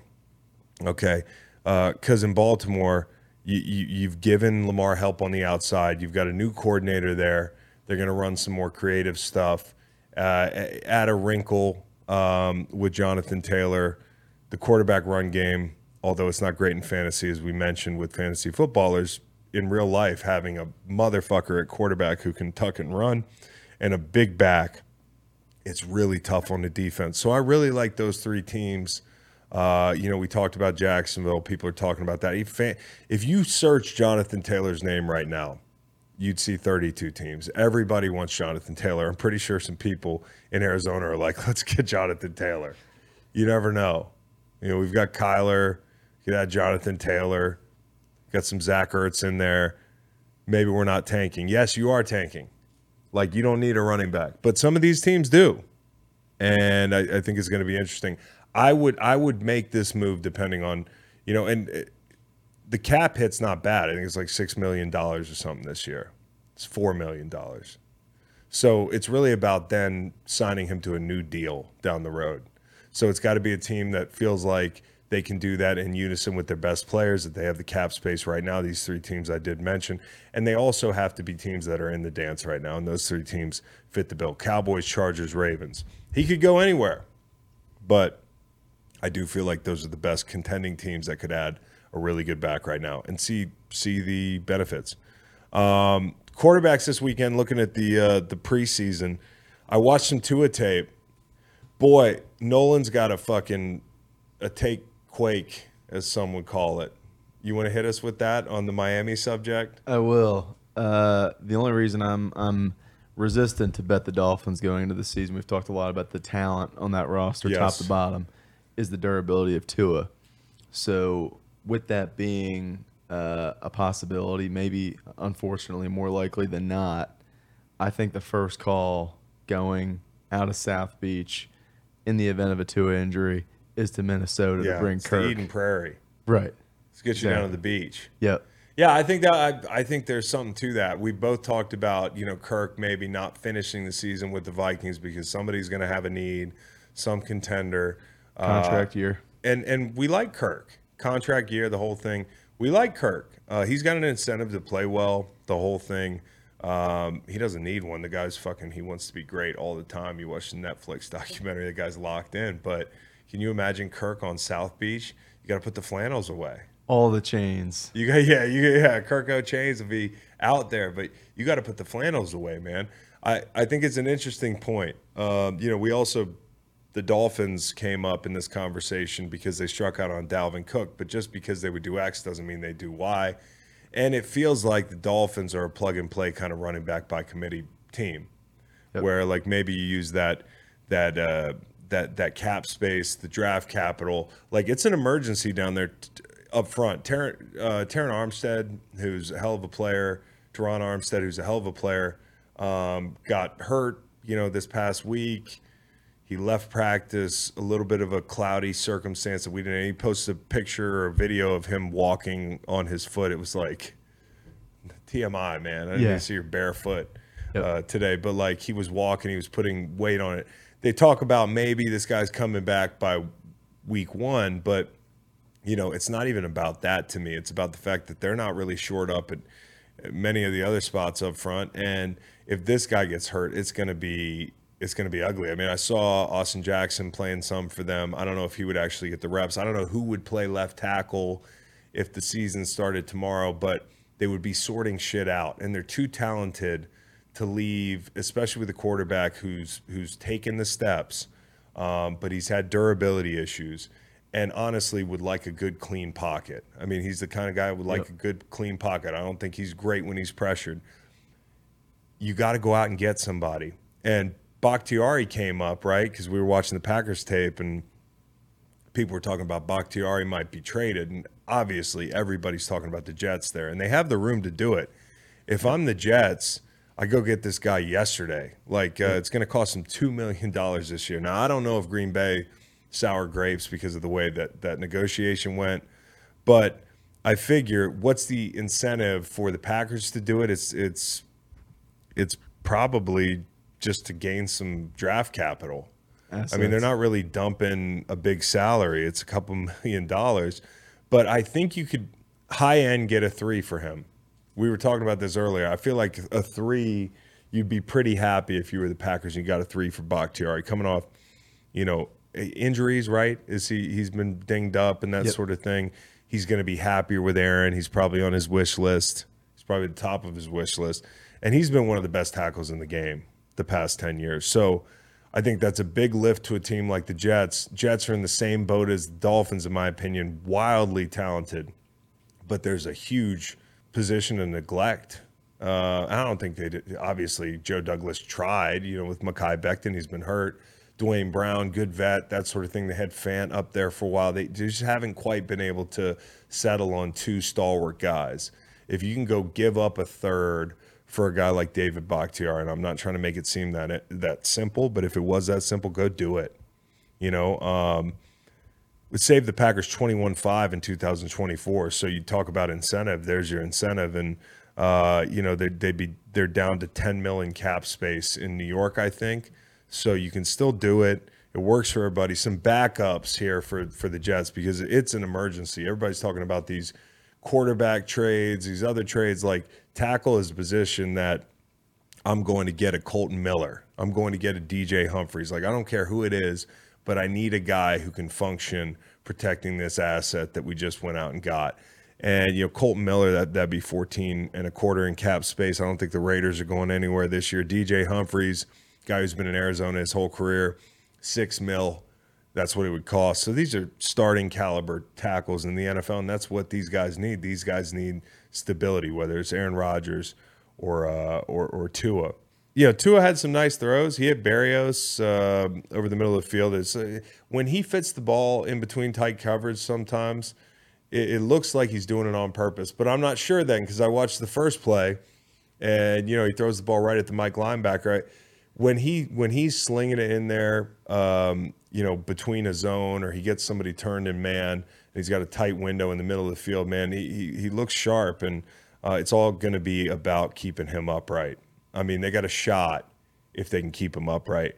Uh, looking at the Pats bouncing around that division, uh, Mac Jones looked fine.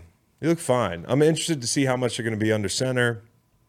Interested to see if they're going to be running a lot more gun with Bill O'Brien. Um, you know, Unique Barre, this kid from Green Bay, kind of reminds me of Ahmad Brooks. I'm a little lazy with the jersey number, but this guy's a big body. He's obviously strong. He might be their third rusher up in Green Bay. And I got to tell you, I watched Jordan Love. It's not awful. It's not awful. Uh, Green Bay, little bullish on them. Little bullish on them. Um, you know, they they they've got a couple good rushes up there in Preston Smith and Rashan Gary, who's going to be back this year from from that injury. So uh, watch Jimmy G. I think his left foot's still bothering him. Right, it's his left foot. I think because you know he's he's he's not playing that thing. I mean, he he saw some pressure. It's not a lot of snaps, but he looked a little tentative on that left foot. So something to keep an eye on. Purdy looked good. Okay, he looked like himself, rolling left, flipping his hips between three defenders. Like it's funny when you watch preseason football, some of the schemes can actually give you a headache. And then you watch San Francisco and like the first play somebody's open. Like they just create space. It's it's it's refreshing when you got to get down in the weeds and watch some of these preseason games where the offenses are shitty or you know the quarterbacks are young and then you watch a, a well-oiled machine like that. Purdy looked good. I mean, I'm happy with what I see there from him. I didn't watch a ton of preseason other than the quarterbacks this this weekend. So uh, you know, I know we're talking about Diggs uh, possibly wanting a trade out of Buffalo. I don't know. We don't think he's going anywhere, do we? No. Yeah. Exactly. Um, so I don't know. We'll see. We'll see. Kayvon Thibodeaux, the one guy I did. wa- I watched a little bit of Thibodeaux. People are going to say, "Hey, you had a sack this weekend." The sack was nice. Uh, Ike Ekwonu's checking the B gap. It's probably an ME. Uh, he's basically unblocked. But this is the way things go. People are probably praising that play. The very next play, he had a beautiful BG like, you know, kind of bold jerk to a rip, and he looked like he was running downhill. I mean, he, he when he gets going, he does a good job of running that hoop uh, at full speed, and that's where he's got to get. And I, th- I saw some encouraging things from him. So, Will McDonald's making a lot of noise talking about young rushers. Excited to see him play, but mostly just focus on the quarterbacks right now. You know, uh, and that's what you should be focused on. uh, where the ball is going because you're all fucking fiending for fantasy football. I hope you enjoyed the the, the fantasy football uh, dudes we just had on fantasy footballers. They are awesome. I really did watch a, a good bit of their YouTube, so reminder check them out. And now we've got Jeff Fisher, who uh, it's a guy we should call more. Honestly, he's got great stories. It's like on a day like today where there's not a lot to talk about. It's pretty easy to stretch 30 minutes with Fish. Helps that I played for him, but he's going to tell you a few of them. I uh, hope you enjoy him, and we will be back later in the week after Fish. Saints general manager Mickey Loomis. There you go. Okay, cool. So, Saints fans, come back later in the week. Here's Jeff Fisher.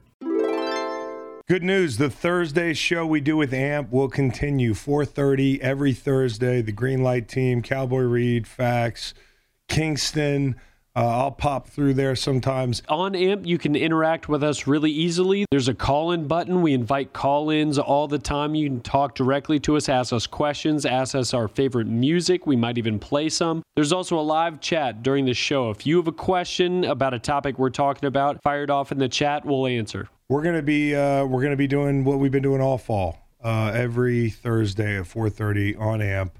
Uh, check us out. Always a good day when I got Coach Fisher on. Uh, he's the right guy to talk to. He's uh, lorded over a couple training camps. We are technically still in training camp. Coach Fisher, how you doing? Thanks for joining the show, man. Doing great. Always great to be yeah. here. Yeah, man. Oh, I'm good. I'm good. You know, it's uh, it's a little bit more relaxing this time of year for me, as you know. I feel like every time I talk to you, I got to remind you of that. But uh, Fish so ran good. a good camp. Everybody out there, he was fair. We worked hard. But you know the thing about I don't know if you realize this, Fish. I don't know if I ever told you this, but we were working really fucking hard, but it never felt like it. Like, you know, if people ask like how are Coach Fisher's practices, I'd be like, you know, come to think of it, they're kind of hard. But we actually we you, you made it fun and you made it competitive. So we weren't thinking about that. Was that intentional? And like how did you approach getting well, that competitive yeah, stuff out yeah, of camp? You know, well, you got to get it, but you got to be careful. You got safety's got to be the issue, and you got everybody. You got to treat everybody differently because people have different needs. But what you want to do is the what you don't want to do is have guys out there in a routine that know you're in the middle of team and all you have is 12 more plays a team and then you've got this and then you got that and then practice is over. So i tried to vary everything just so all of a sudden when the horn blew you were done. Yeah. And so you just don't want that routine and it makes practice go faster. And then you know you spend all the time in situations but try to avoid that. But you know it's um, it's different obviously now it's different because you know, you you don't have much time. Uh, there's three games. You know, you remember. I don't know how many you played in. Did you play at all the last couple years in the preseason? Well, Probably you know, the, the, the couple, couple years, the couple years I got hurt. I know you had to see something out me out of me, and I think there was an Atlanta game where I looked over at the sideline late in the second, and I was like, "Yo, what the fuck?" yeah. But it was well, fair. I wasn't talking about us. I was talking about at your at the end, your last yeah. two years. Yeah, no, last Philly two years. New England, you didn't do much. You didn't well, take play much preseason. No, I didn't play much. Well, I played some in New England because it was new scheme and that sort of thing. I was coming yeah. from y'all's scheme that they were reducing me more to a three.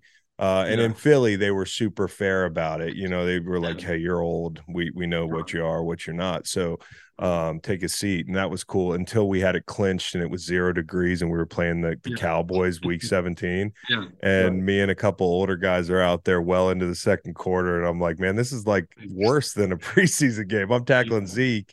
I could see my breath uh, it means nothing. Uh, re- yeah, your recovery the next three days after that is a lot different than recovering from a preseason game. Exactly. So that's the big deal. You got to bring it back. But what, yeah. what, what? Give me a sense of the hours that coaches work in preseason because I don't think people at home realize like.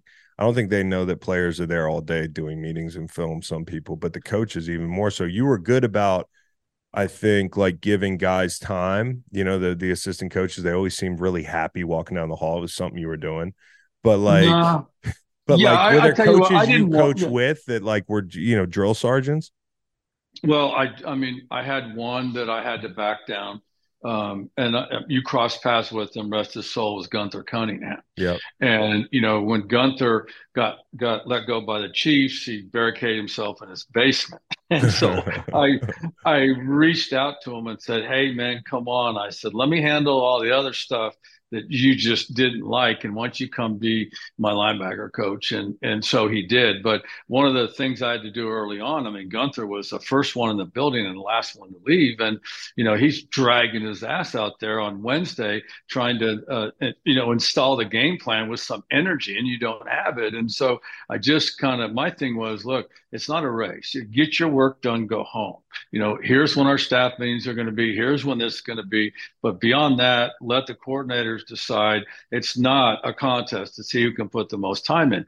Get your work done, be productive, get it done. So, you know, training camp, you know, there's always something going on in training camp from a head coach's perspective. It's it's the the event of the day, the thing that you've already scheduled months prior to that, and everything is going on during the day. But it's those things that come up. And then in addition to that you're you know you're you're constantly planning. It's uh you're you're getting ready for obviously getting ready for the open. You got to monitor reps and you got to monitor injuries and you got to do all those things. So some of that stuff is better done at the office than it is at home. But yeah there's a there, you know it's time consuming. But the other thing is is you know you're not really in that two practice a day world anymore. You know, you're gonna have a walkthrough and a practice, and then you know, you know how we are, how we we change things up, and so try to have the crisp practice, try to build the full speed, try to do your thing, monitor it. But it's it's definitely time consuming, and you can see the frustration when when things are people are forced to change. I think I think Tennessee and New England just just kind of aborted some some joint practices and they because of the injury you probably already talked about. Yeah. Um, but i just read that. I go man that changes the week. Yeah. So you know so now you got to scramble and you know you got to reschedule the week because when you guys come in we got to we got to know what we're talking about and what we're doing. Yeah what about the joint practices? We i mean i feel like we had a few. I know we had some when i was young. Uh, i think i was a rookie and we went to nashville and like the the draw of the joint practice is real competition it's different looks. You know for me i love like i hated one-on-one pass rush when i was going against the same guy every day because i'm not getting the same look. Me and havenstein we kind of we have it down by now.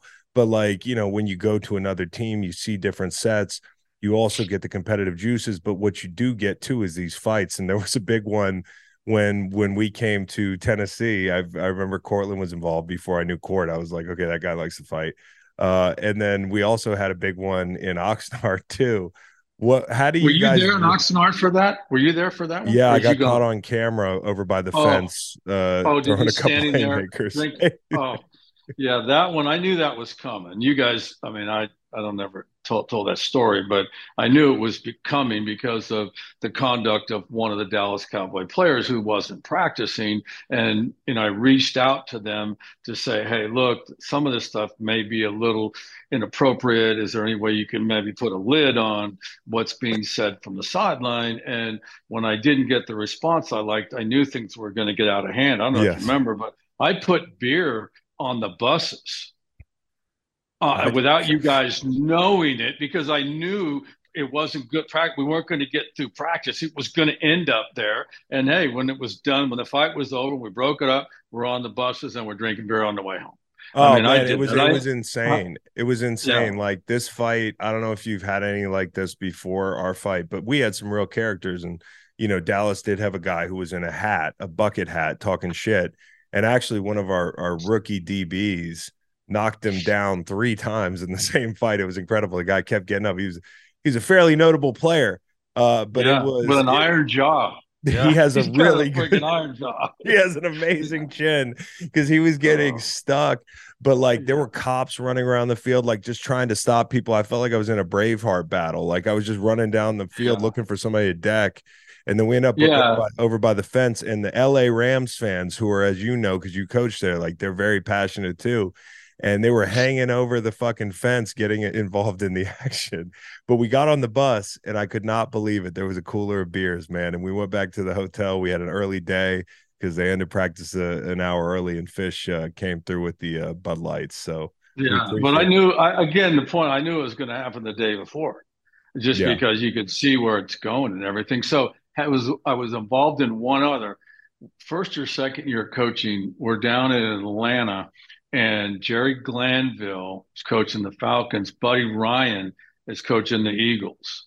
And this is a this is the run and shoot Atlanta Falcons. And so, you know, a conventional seven on seven, you don't break up passes or do anything. You just they just take the ball down the field, and there was some frustration on behalf of one of our players. He took it out on Andre Rison. Oh, by the way, I ran into, I crossed paths with him in the last year. I think it might have been out at the NFLPA game when I coached it the last couple years. But I ran into him, and man, we reminisced and had so much fun about that fight because uh, they were. It was Andre and Andre. It was Andre Waters, rest his soul, and Andre Rison. And Andre Waters was on top, sitting on Andre Rison's chest in the middle of the field during seven on seven, and he's just rabbit punching him. And that's when the whole thing started. And that practice never finished either. Yeah. And so, but yeah, but there, there's a, there should be an understanding. I mean, I talk I talked extensively about going in there and respecting them and,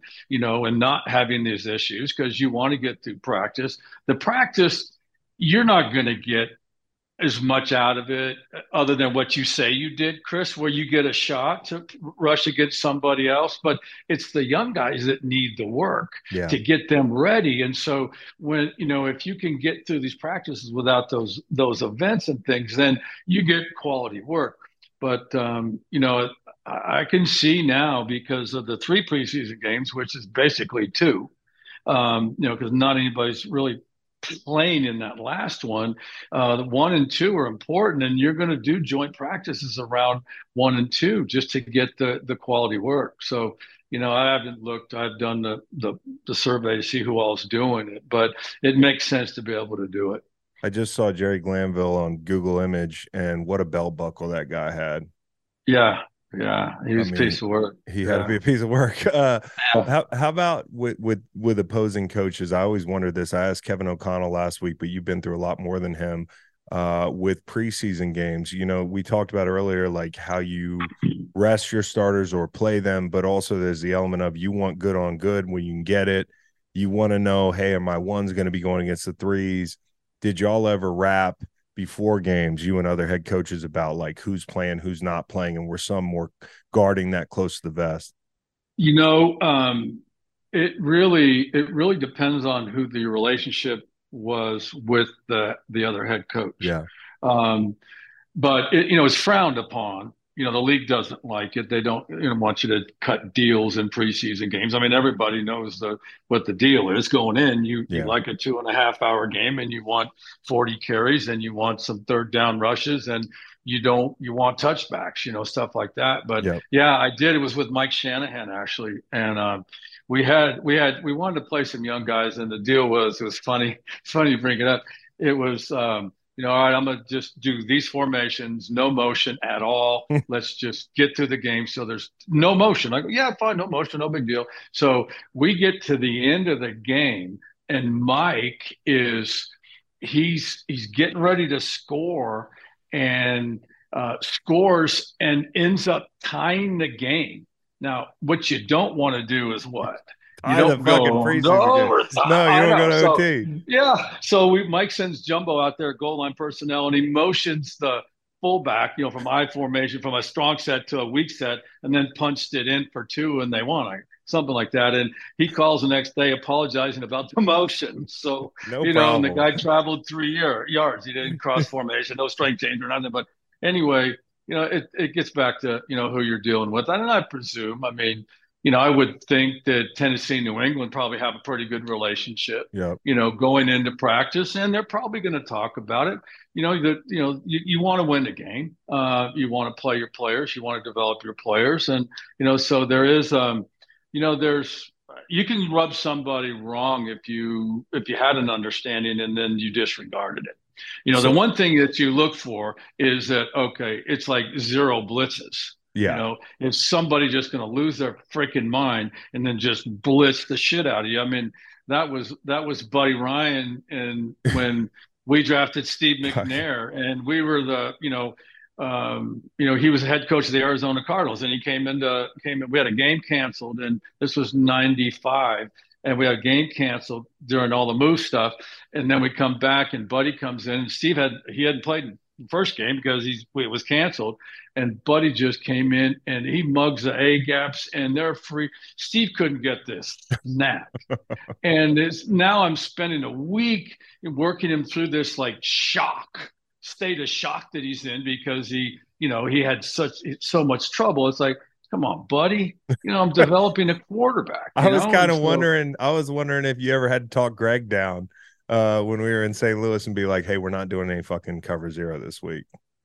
Oh yeah, no, I, you remember well. Uh, uh, what I did was, yeah, I went in and said, "Hey, this is what we're going to do," um, or "What are you going to do?" And then, no, you're not. You, you know, you basically. But um, th- that's where that's where it becomes a challenge. Um, and for example, I know this was an issue for Gregg, uh, and but to me, it's largely a head coach's issue, not uh, a Gregg Williams issue. But when you're down at New Orleans and you go to camp and you got Drew Brees Yeah, and you got ones versus ones, you're trying to you're trying as as hard as you can to confuse and trick Dick and and and, and beat the offense with a veteran seasoned quarterback. It's a game, you know, and so you know, and hey, that's all good. But you don't do that against Sam Darnold when you go to the Jets. yeah. Yeah. Okay, because Sam Darnold might just say, I was seeing ghosts. he might say that. You know? I think I've heard him and say that. so you know yeah so you know what i'm saying i mean Yeah. you gotta if you got a young quarterback then you know you have to your defense you have to tailor your defense to bring him along uh, to bring you know bring the young quarterback along. Um, and no surprises. That's kind of the way we what we did with jared. Hey, one thing I'm telling my guys here about like fines in the NFL is there it's a lot of money. And uh you were pretty good about it. Like you weren't looking to hit people's pockets, but you know, around here these guys fuck up from time to time and I'm like, guys, like if we were laid out of the locker room in preseason, like it was like 20 grand and I can remember Jim Schwartz just freaking out on three guys who grabbed a couple extra bags of peanuts and put them in their socks and we were we had guys walk out through the through the end zone during the kickoff of the second half, and I'm like, they're fucked. Uh, Yeah. Do you remember ever hitting any of us for coming out of the locker room late at half? I mean, like all the shit that goes into a preseason game that coaches have to worry about that people aren't thinking about when it comes to the X's and O's, but even the the you know keeping everybody involved. no i, I tried i mean I, I you remember that i i didn't really like dressing down you know, but it, but and the league didn't want you to dress down. Meaning you rush, you, you go out and play a couple series in the first quarter, and you're done. And you go in at halftime, you drop your pads, you come out in your jersey and, and all that. I Mhm. tried to stay away from that, but um, no, I mean, if if you're, I mean, realistically speaking, man, if you you know whether or not you're going to play to start the third quarter, and whether you're not. And from my standpoint, I mean, I mean, there's a difference, you know. Yeah. I mean, the, Yeah. the, the you know the, the young guy that's going to go out and get that first defensive snap, he needs to be out there and warm and ready to go because he's either not most likely not played yet, Yeah. or he's carry he's carrying over in the transition through halftime, which he's young, he needs to go through that. But but no, I was I mean the whole fine thing, I was um you know I could count on one hand probably the number of players that I actually fined. Kenny um, Britt, oh, Kenny Britt, 20 Kenny Britt, yeah, William but you know- Hayes. uh, you know what? But basically, you know, they would get a. There's a difference, Chris. Now I'm telling everybody. There's a difference between getting a fine slip in your locker and me sending it down to payroll. hmm So usually everybody came in to have a, you know, I'll have a hearing. You know, I have my doors open. Come on, let's let's have a little hearing. I'll let you appeal it. hmm And so most of the time, I would just throw it in the drawer and say, all right, if it happens again, I'm going to double it and turn it in. So to me, I never, I didn't want to take anybody's money. Well, Now there were some, when the league does, the league does. There's nothing you can do about Yeah. it. But from a club standpoint, now, if it's, I mean, if it's egregious, I mean, someone's late for a plane, you know, and stuff like that, and there's really not a legit excuse, or I mean, there's no excuse. But anyway, it's I all feel like case we by had a guy case. late for the plane. There, you guys, the the guys have to look good on Hard Knocks, man. You know they got to have their bucket hat and their and their their jersey over with no shoulder pads. So you got to get your Yeah. your fit right for the second half. Uh, with the Hard Knocks thing, you had Hard Knocks, and I remember not being on the team anymore and thinking like, man, I'm glad I'm not on the team anymore just for this reason because I do not want to get followed around by cameras in preseason. Uh, you guys did a pretty good job with it, but I know there were some, there were a couple distractions that got caught on camera. My most famous Yeah. cut of all time on Hard Knocks is probably you, and now they they're saying no more cuts on Hard Knocks. How do you feel when you heard that news? Did you want to do that privately? Um, no, I was I was okay. Look, just historically, you know, Hard Knocks came to us for a long time, and and um, you know, I just kind of, at that time we was just like no, because because we dealt with them with a competition committee and Howard Katz and you know Yeah. everybody, and so it was like man, and then I just kind of held out as long as I could, and then remember um, we drafted Michael Sam, Mm-hmm. and that's when they really wanted it. And and I just said that's not fair to the team. It's not fair to Michael. It's not fair to anybody. No, we'll give you the content. Well, our guys will give you your whatever content you want. But when we we actually agreed to it was to capture the move because they'd never captured an NFL move before, and so I just said, yeah, do it. So um, I really um, I really enjoyed it. Um, and I say that, I mean, I talk, you know, Todd Haley, Todd Haley says Jeff Fisher and Todd Haley were the two coaches that got fired right after Hard Knocks. Well, okay. If that's how you feel, Todd, it's okay. I don't think Hard Knocks had anything to do with me getting fired, but, but, but what we did was, um, you know, they just disappeared Yeah. and and they really did and and so there were moments on the practice field or post practice where i said hey guys um, i need some time here everybody get it and they would shut down Mm-hmm. there were no no hot mics Yeah. if if you needed your time and Yeah. so and then we got you know we got to i got to look at everything and then got invited um, got invited to join the crew to watch the actual show itself because they don't see it until it's actually aired live on tv Yeah. so i was taking coaches in each week to take them over and hang out with the camera guys and the sound guys and stuff and and and to watch it but i knew everything that was going in and so I was okay with it. I, I didn't have a problem. They literally they just disappeared. Now they continued on through that year, yeah. um, and then you know that's when they had ten good ten good weeks, and then they got to capture me being dismissed. So I never saw um, it. Yeah, I not neither. something I want to watch. Yeah, no, No. it was fun. No, it was Yeah, fine. it was. Yeah, Yeah, it was totally fine. It was like, yeah, Yeah, it was great. It was a short week, and I, I, thought you so- cutting me was fine. I always tell people it was the most pleasant cut I've ever. I mean, I've only been cut once, but it was so pleasant. It was like you fear it for years, and then you're like, "Oh, it's just fish calling me on the phone. What you up to, buddy? We're just gonna let you and James go." Yeah, how about telling the truth? You know, I mean, God, now I didn't necessarily get the truth out of. I don't think I got the truth out of the Rams, but but whatever, their truth. But Yeah. anyway, I was I was okay with it. So so that was a, so there's a it's a uh, it's after I don't know we had a rough loss at home. We had gone out, won some games, and then had loss at home, and then we're on a short week. We got Thursday game at uh, Seattle, and it's cranking. And um, I mean, it's ripping, you know. And I come in Monday, and it's such a short week, and it was like, "See ya." So I go, And then and then you Well, walk. who's Well, how does that go? Do you talk to Bones for a little bit? Because I think he was the interim. little bit. I mean, I was on the phone with him for four hours a day Yeah, uh, for the whole time. yeah, You know, even even you know, just continuing to schedule and helping him and and all this thing. But so the cool, cool. My memory was this was um, uh, the team was leaving on Wednesday to play Thursday, Wednesday afternoon to go to Seattle and play. And so I figured once the team's gone, I'll come in and grab my stuff.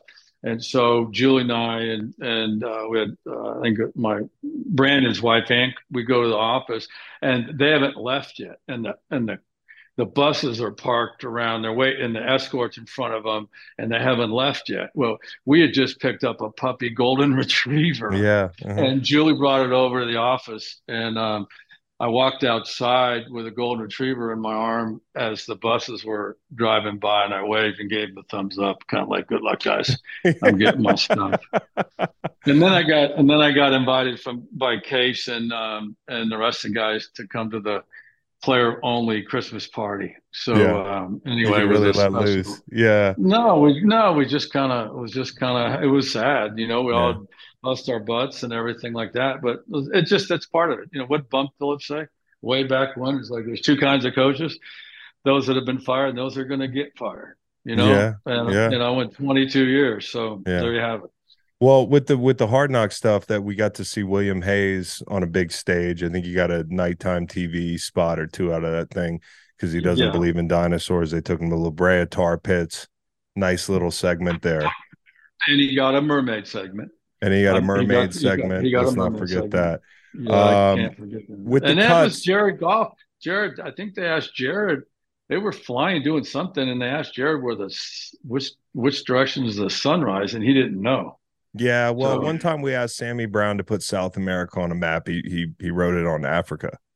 Did he? He, he also Sammy Brown when we went to London. I don't know if you remember this. We went up in our hotel rooms before we played the the Patriots, and you know everybody's got BBC on TV. That's the news. That's their CNN. And Sammy comes down to Steve Miller, the head of security, and is like, "Hey, Steve, can you turn the accents off? Can you put the Can you put the TV in English?" He goes, "He goes, Sammy, it is in English." He goes, "Yeah, can you turn the accents off though?" So, so uh, yeah. Did we ever do the? Did we ever do the practice squad player of the year that that goes to Pro Bowl? Yeah, I we think we. We did I think we did. Yeah, I think we did. yeah. Sammy would have been a good one. Oh Uh, gosh, With the cuts, what what's the toughest cut you ever had to make? I mean, is it- is it a guy that's been on the team a long time, or is it somebody that that you've kind of identified with their struggle trying to make the roster? Yeah, there were always, I mean, everyone was different. Yeah. Um, and I talked to everybody. Um, I, I the nightmare stories of the clubs where, you know, you got a, a GA or an intern, you know, saying, Hey, turn your stuff in, and they don't even hear talk, get to talk to coach. I always try to tell everybody the truth, even if they disagreed with me, at least they know what I'm thinking. And Yeah. some of it, and with the young guys in particular, some guys, hey man, you you you took it as far as you could. You should be proud, you know, and you but you just don't have the skill set, in my opinion. Or hey, you do, but you're you're you know you're a thousand snaps away, and you need to find your way into camp. Let me whatever it is, and you just kind of do that. Now the toughest one, you know, you know, anytime. I mean, I had I had a conversation with Steve McNair, and um, and it wasn't my decision; it was an organizational decision. The owner decided, but um, and then he found out from the agent. But still, it was the, you know, it was the reality of the goodbye um, that he's not going to be here, that he's going to to Baltimore. But you know, obviously, we stayed close after that until until the unfortunate happened. But that was probably uh, one just because we were we had gotten so close over time. Um, you know, it's just uh, um, and then you're right up there. I mean, Yeah, but it, I mean, it- not we made it. It's we made it easy. I know.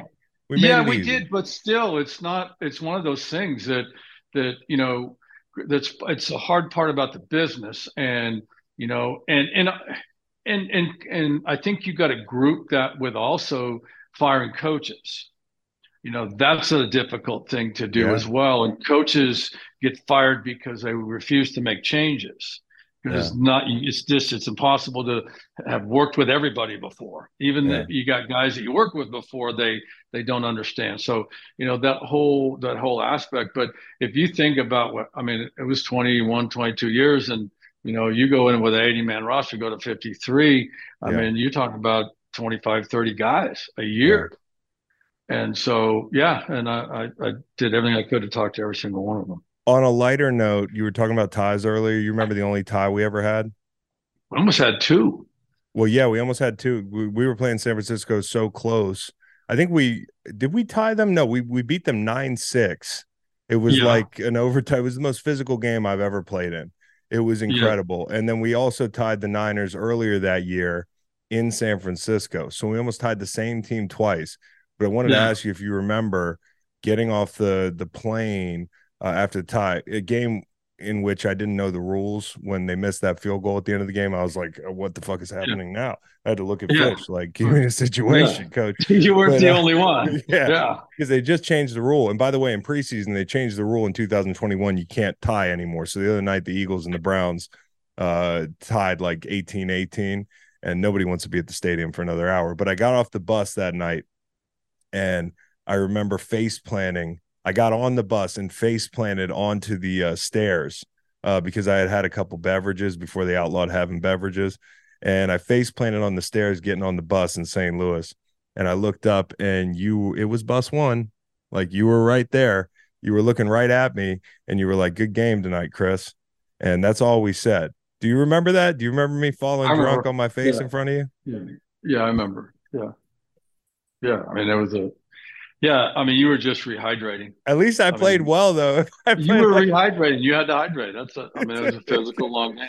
it was a Yeah, you weren't the only one. You weren't the only one that that was going. What's going on here? And then what becomes different for coaches is you managing that game. yeah. Okay, you there's a there's a threshold at the end, and depend on the scenario where okay, I don't want to make a mistake and lose it. Right. I've had 13 and a half, 14 minutes to win this. I can't win it. I don't want to lose it. And now you end up settling. Okay, worst thing can happen. We got a tie. The Staley, And the Staley situation with Staley and Bisaccia a couple years ago, where you know Staley's plan for the tie, I think it was. Uh, Yeah. you know, I, I still haven't wrapped my head around like the weighting of winning a game versus tying a game versus losing a game.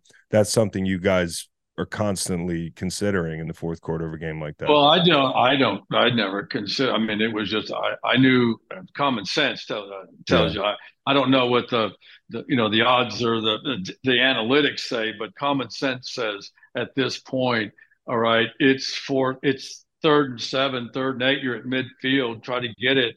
I mean, you go for it at fourth and seven and give them the ball or two first downs and a field goal and you lose versus punt the ball away yeah. you know and so those are yeah those are decisions that you just have you just have to make Oilers Titans coach, should they be able to wear the Titans uniforms uh, that predated the, uh, the the Titans, the the Oilers uniforms?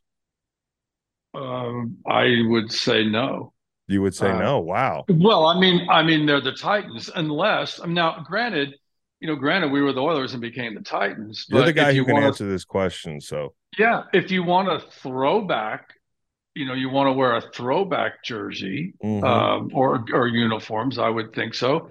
I mean, they own the rights to it. They, Yeah. He didn't leave. I'm sure the family and and Amy and Bud didn't leave it in Houston. He didn't leave anything in Houston. So, no.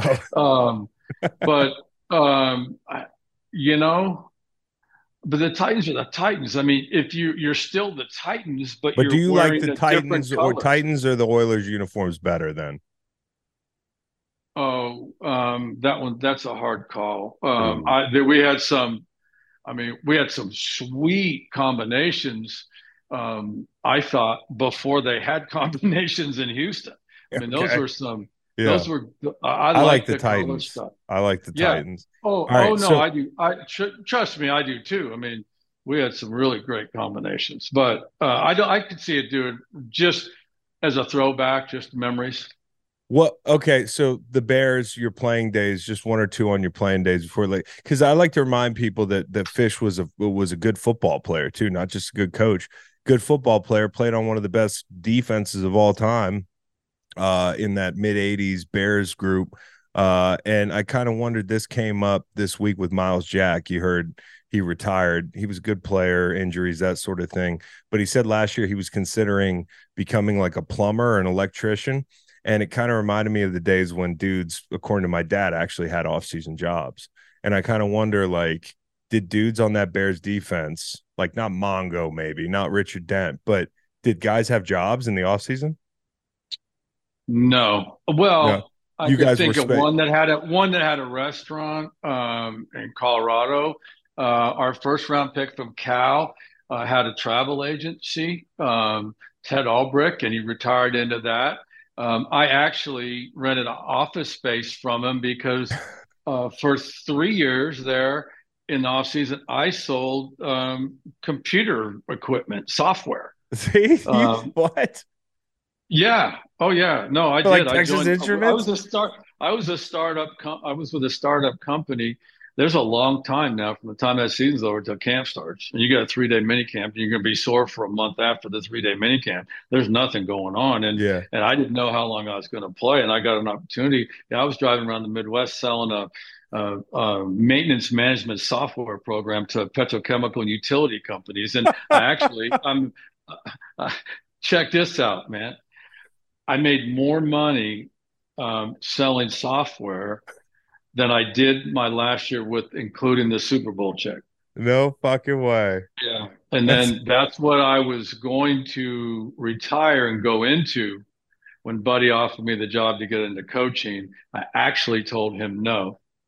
In front of Julie, I told him no because I wanted to try to play. She was working in Chicago, modeling Chicago, and and then I, I felt this sick feeling, and I called Buddy back. I go, "Did you give my job away?" He goes, "No." I said, "I'll see you at the airport." And so that was the last. Yeah, that was the last bit of software that I sold. I So, just, I but- just, I just found something else out about you uh, today. So I know you sold software, but also that you broke your leg with the Bears, and uh, the guy that tackled you, you were a hell of a punt returner. You returned a bunch of punts in one game. I think you had the record for eight punt returns in a game, which I don't know what the fuck the offense was doing, but you know, Fish was catching a bunch of punts. Bill Cowher broke your leg, and then you guys became rivals in in the same division. And I'm kind of wondering if you ever like that motherfucker. He broke my leg in 1983. Well, you, uh, I don't think we played. You weren't on my team when we played Bill Cowher when he was the head coach, but I reminded our guys Saturday night that in the event that you're a little out of control and you're you're you got some speed and you're going out on their boundary, if you roll into the head coach's legs, it's okay. so that's what we did here. But Yeah. uh, no, I'm kidding. But yeah, I was. You know what? Um, I just got an opportunity to start at free safety because Gary Fencik had gotten hurt for a few weeks. So Yeah. you know, I was um, I was in Philly, and they sent me back uh, to handle a punt because uh, they didn't trust the guy behind me making a decision, and so it was a low kick, and I just grabbed it. I tried to get what I could, and and uh, I got, I tried to get down. I got, I spun, and I got held up, and somebody came from uh, just wiped out everybody's legs, and I felt the crack, and and so I'm laying there. The only time I never I was unable to get up, and so I'm laying there and the trainer comes out and doc comes out and and I said, "Hey, my leg's broken. I can't get up." And he goes, "Your leg's ain't broken, you pussy." And and so he starts mani- he manipulates it and he goes, "Oh, it is." So long. This is a great story, man. So so we so I go in, they put you know they wrap it up, put it nice. Got to go from Philly all the way to Chicago. It's kind of October. It's a cold night in Chicago. Um, um, go to the I go to the hospital up there in Lake Forest, whatever. Get the X-ray, get the cast put on, and um, uh, Julie comes to to pick me up. It's cold. She's gonna meet me at the hospital, and kind of in a hurry. And I'm sliding in the back door in the back seat. Remember those Bronco twos? You probably don't remember. Yeah, they're a little old bit smaller. The little Stop yeah, making smaller. them in the They- 90s. They, yeah, because they they would just roll over anytime you Yeah. turned left or right. Yeah. So yeah. So um, anyway, I'm pulling my leg with the freshly wrapped plaster cast in the into the back of the car, and um, she slams the car door on my leg because she was cold and she was in a hurry. So anyway, Four doors. yeah. Anyway, that was '83. I came back off it and uh, and played. But yeah, Bill did. Uh, he takes he takes all this credit for launching my coaching career. Well, I Yeah. played two years after that. Yeah. You know, so- yeah. What about that, Bill? The worst Yeah, sideline injury had to be William Hayes, though. Oh my gosh! I told somebody that the you know early in the summer, that story, and yeah.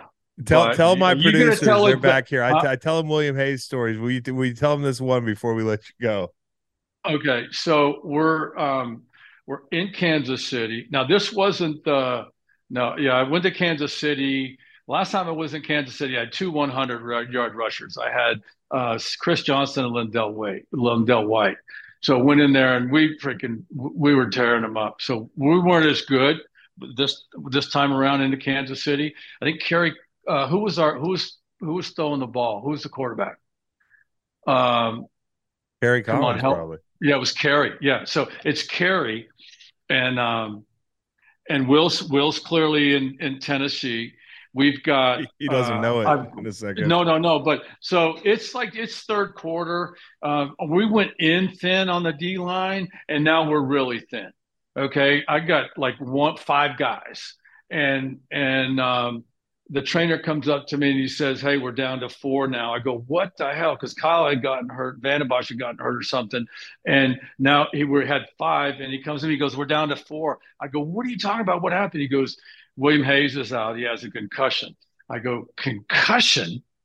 Are you kidding me? He goes, You're not going to believe it. So Will is sitting on the bench and the offense is r- moving right to left of the bench, and Kerry is not going to take a hit. So if it's not there, Kerry was smart. We won 10 in a row with Kerry. This wasn't the year, but um, Kerry's Kerry's back foot hits, it's not there. He throws the ball away.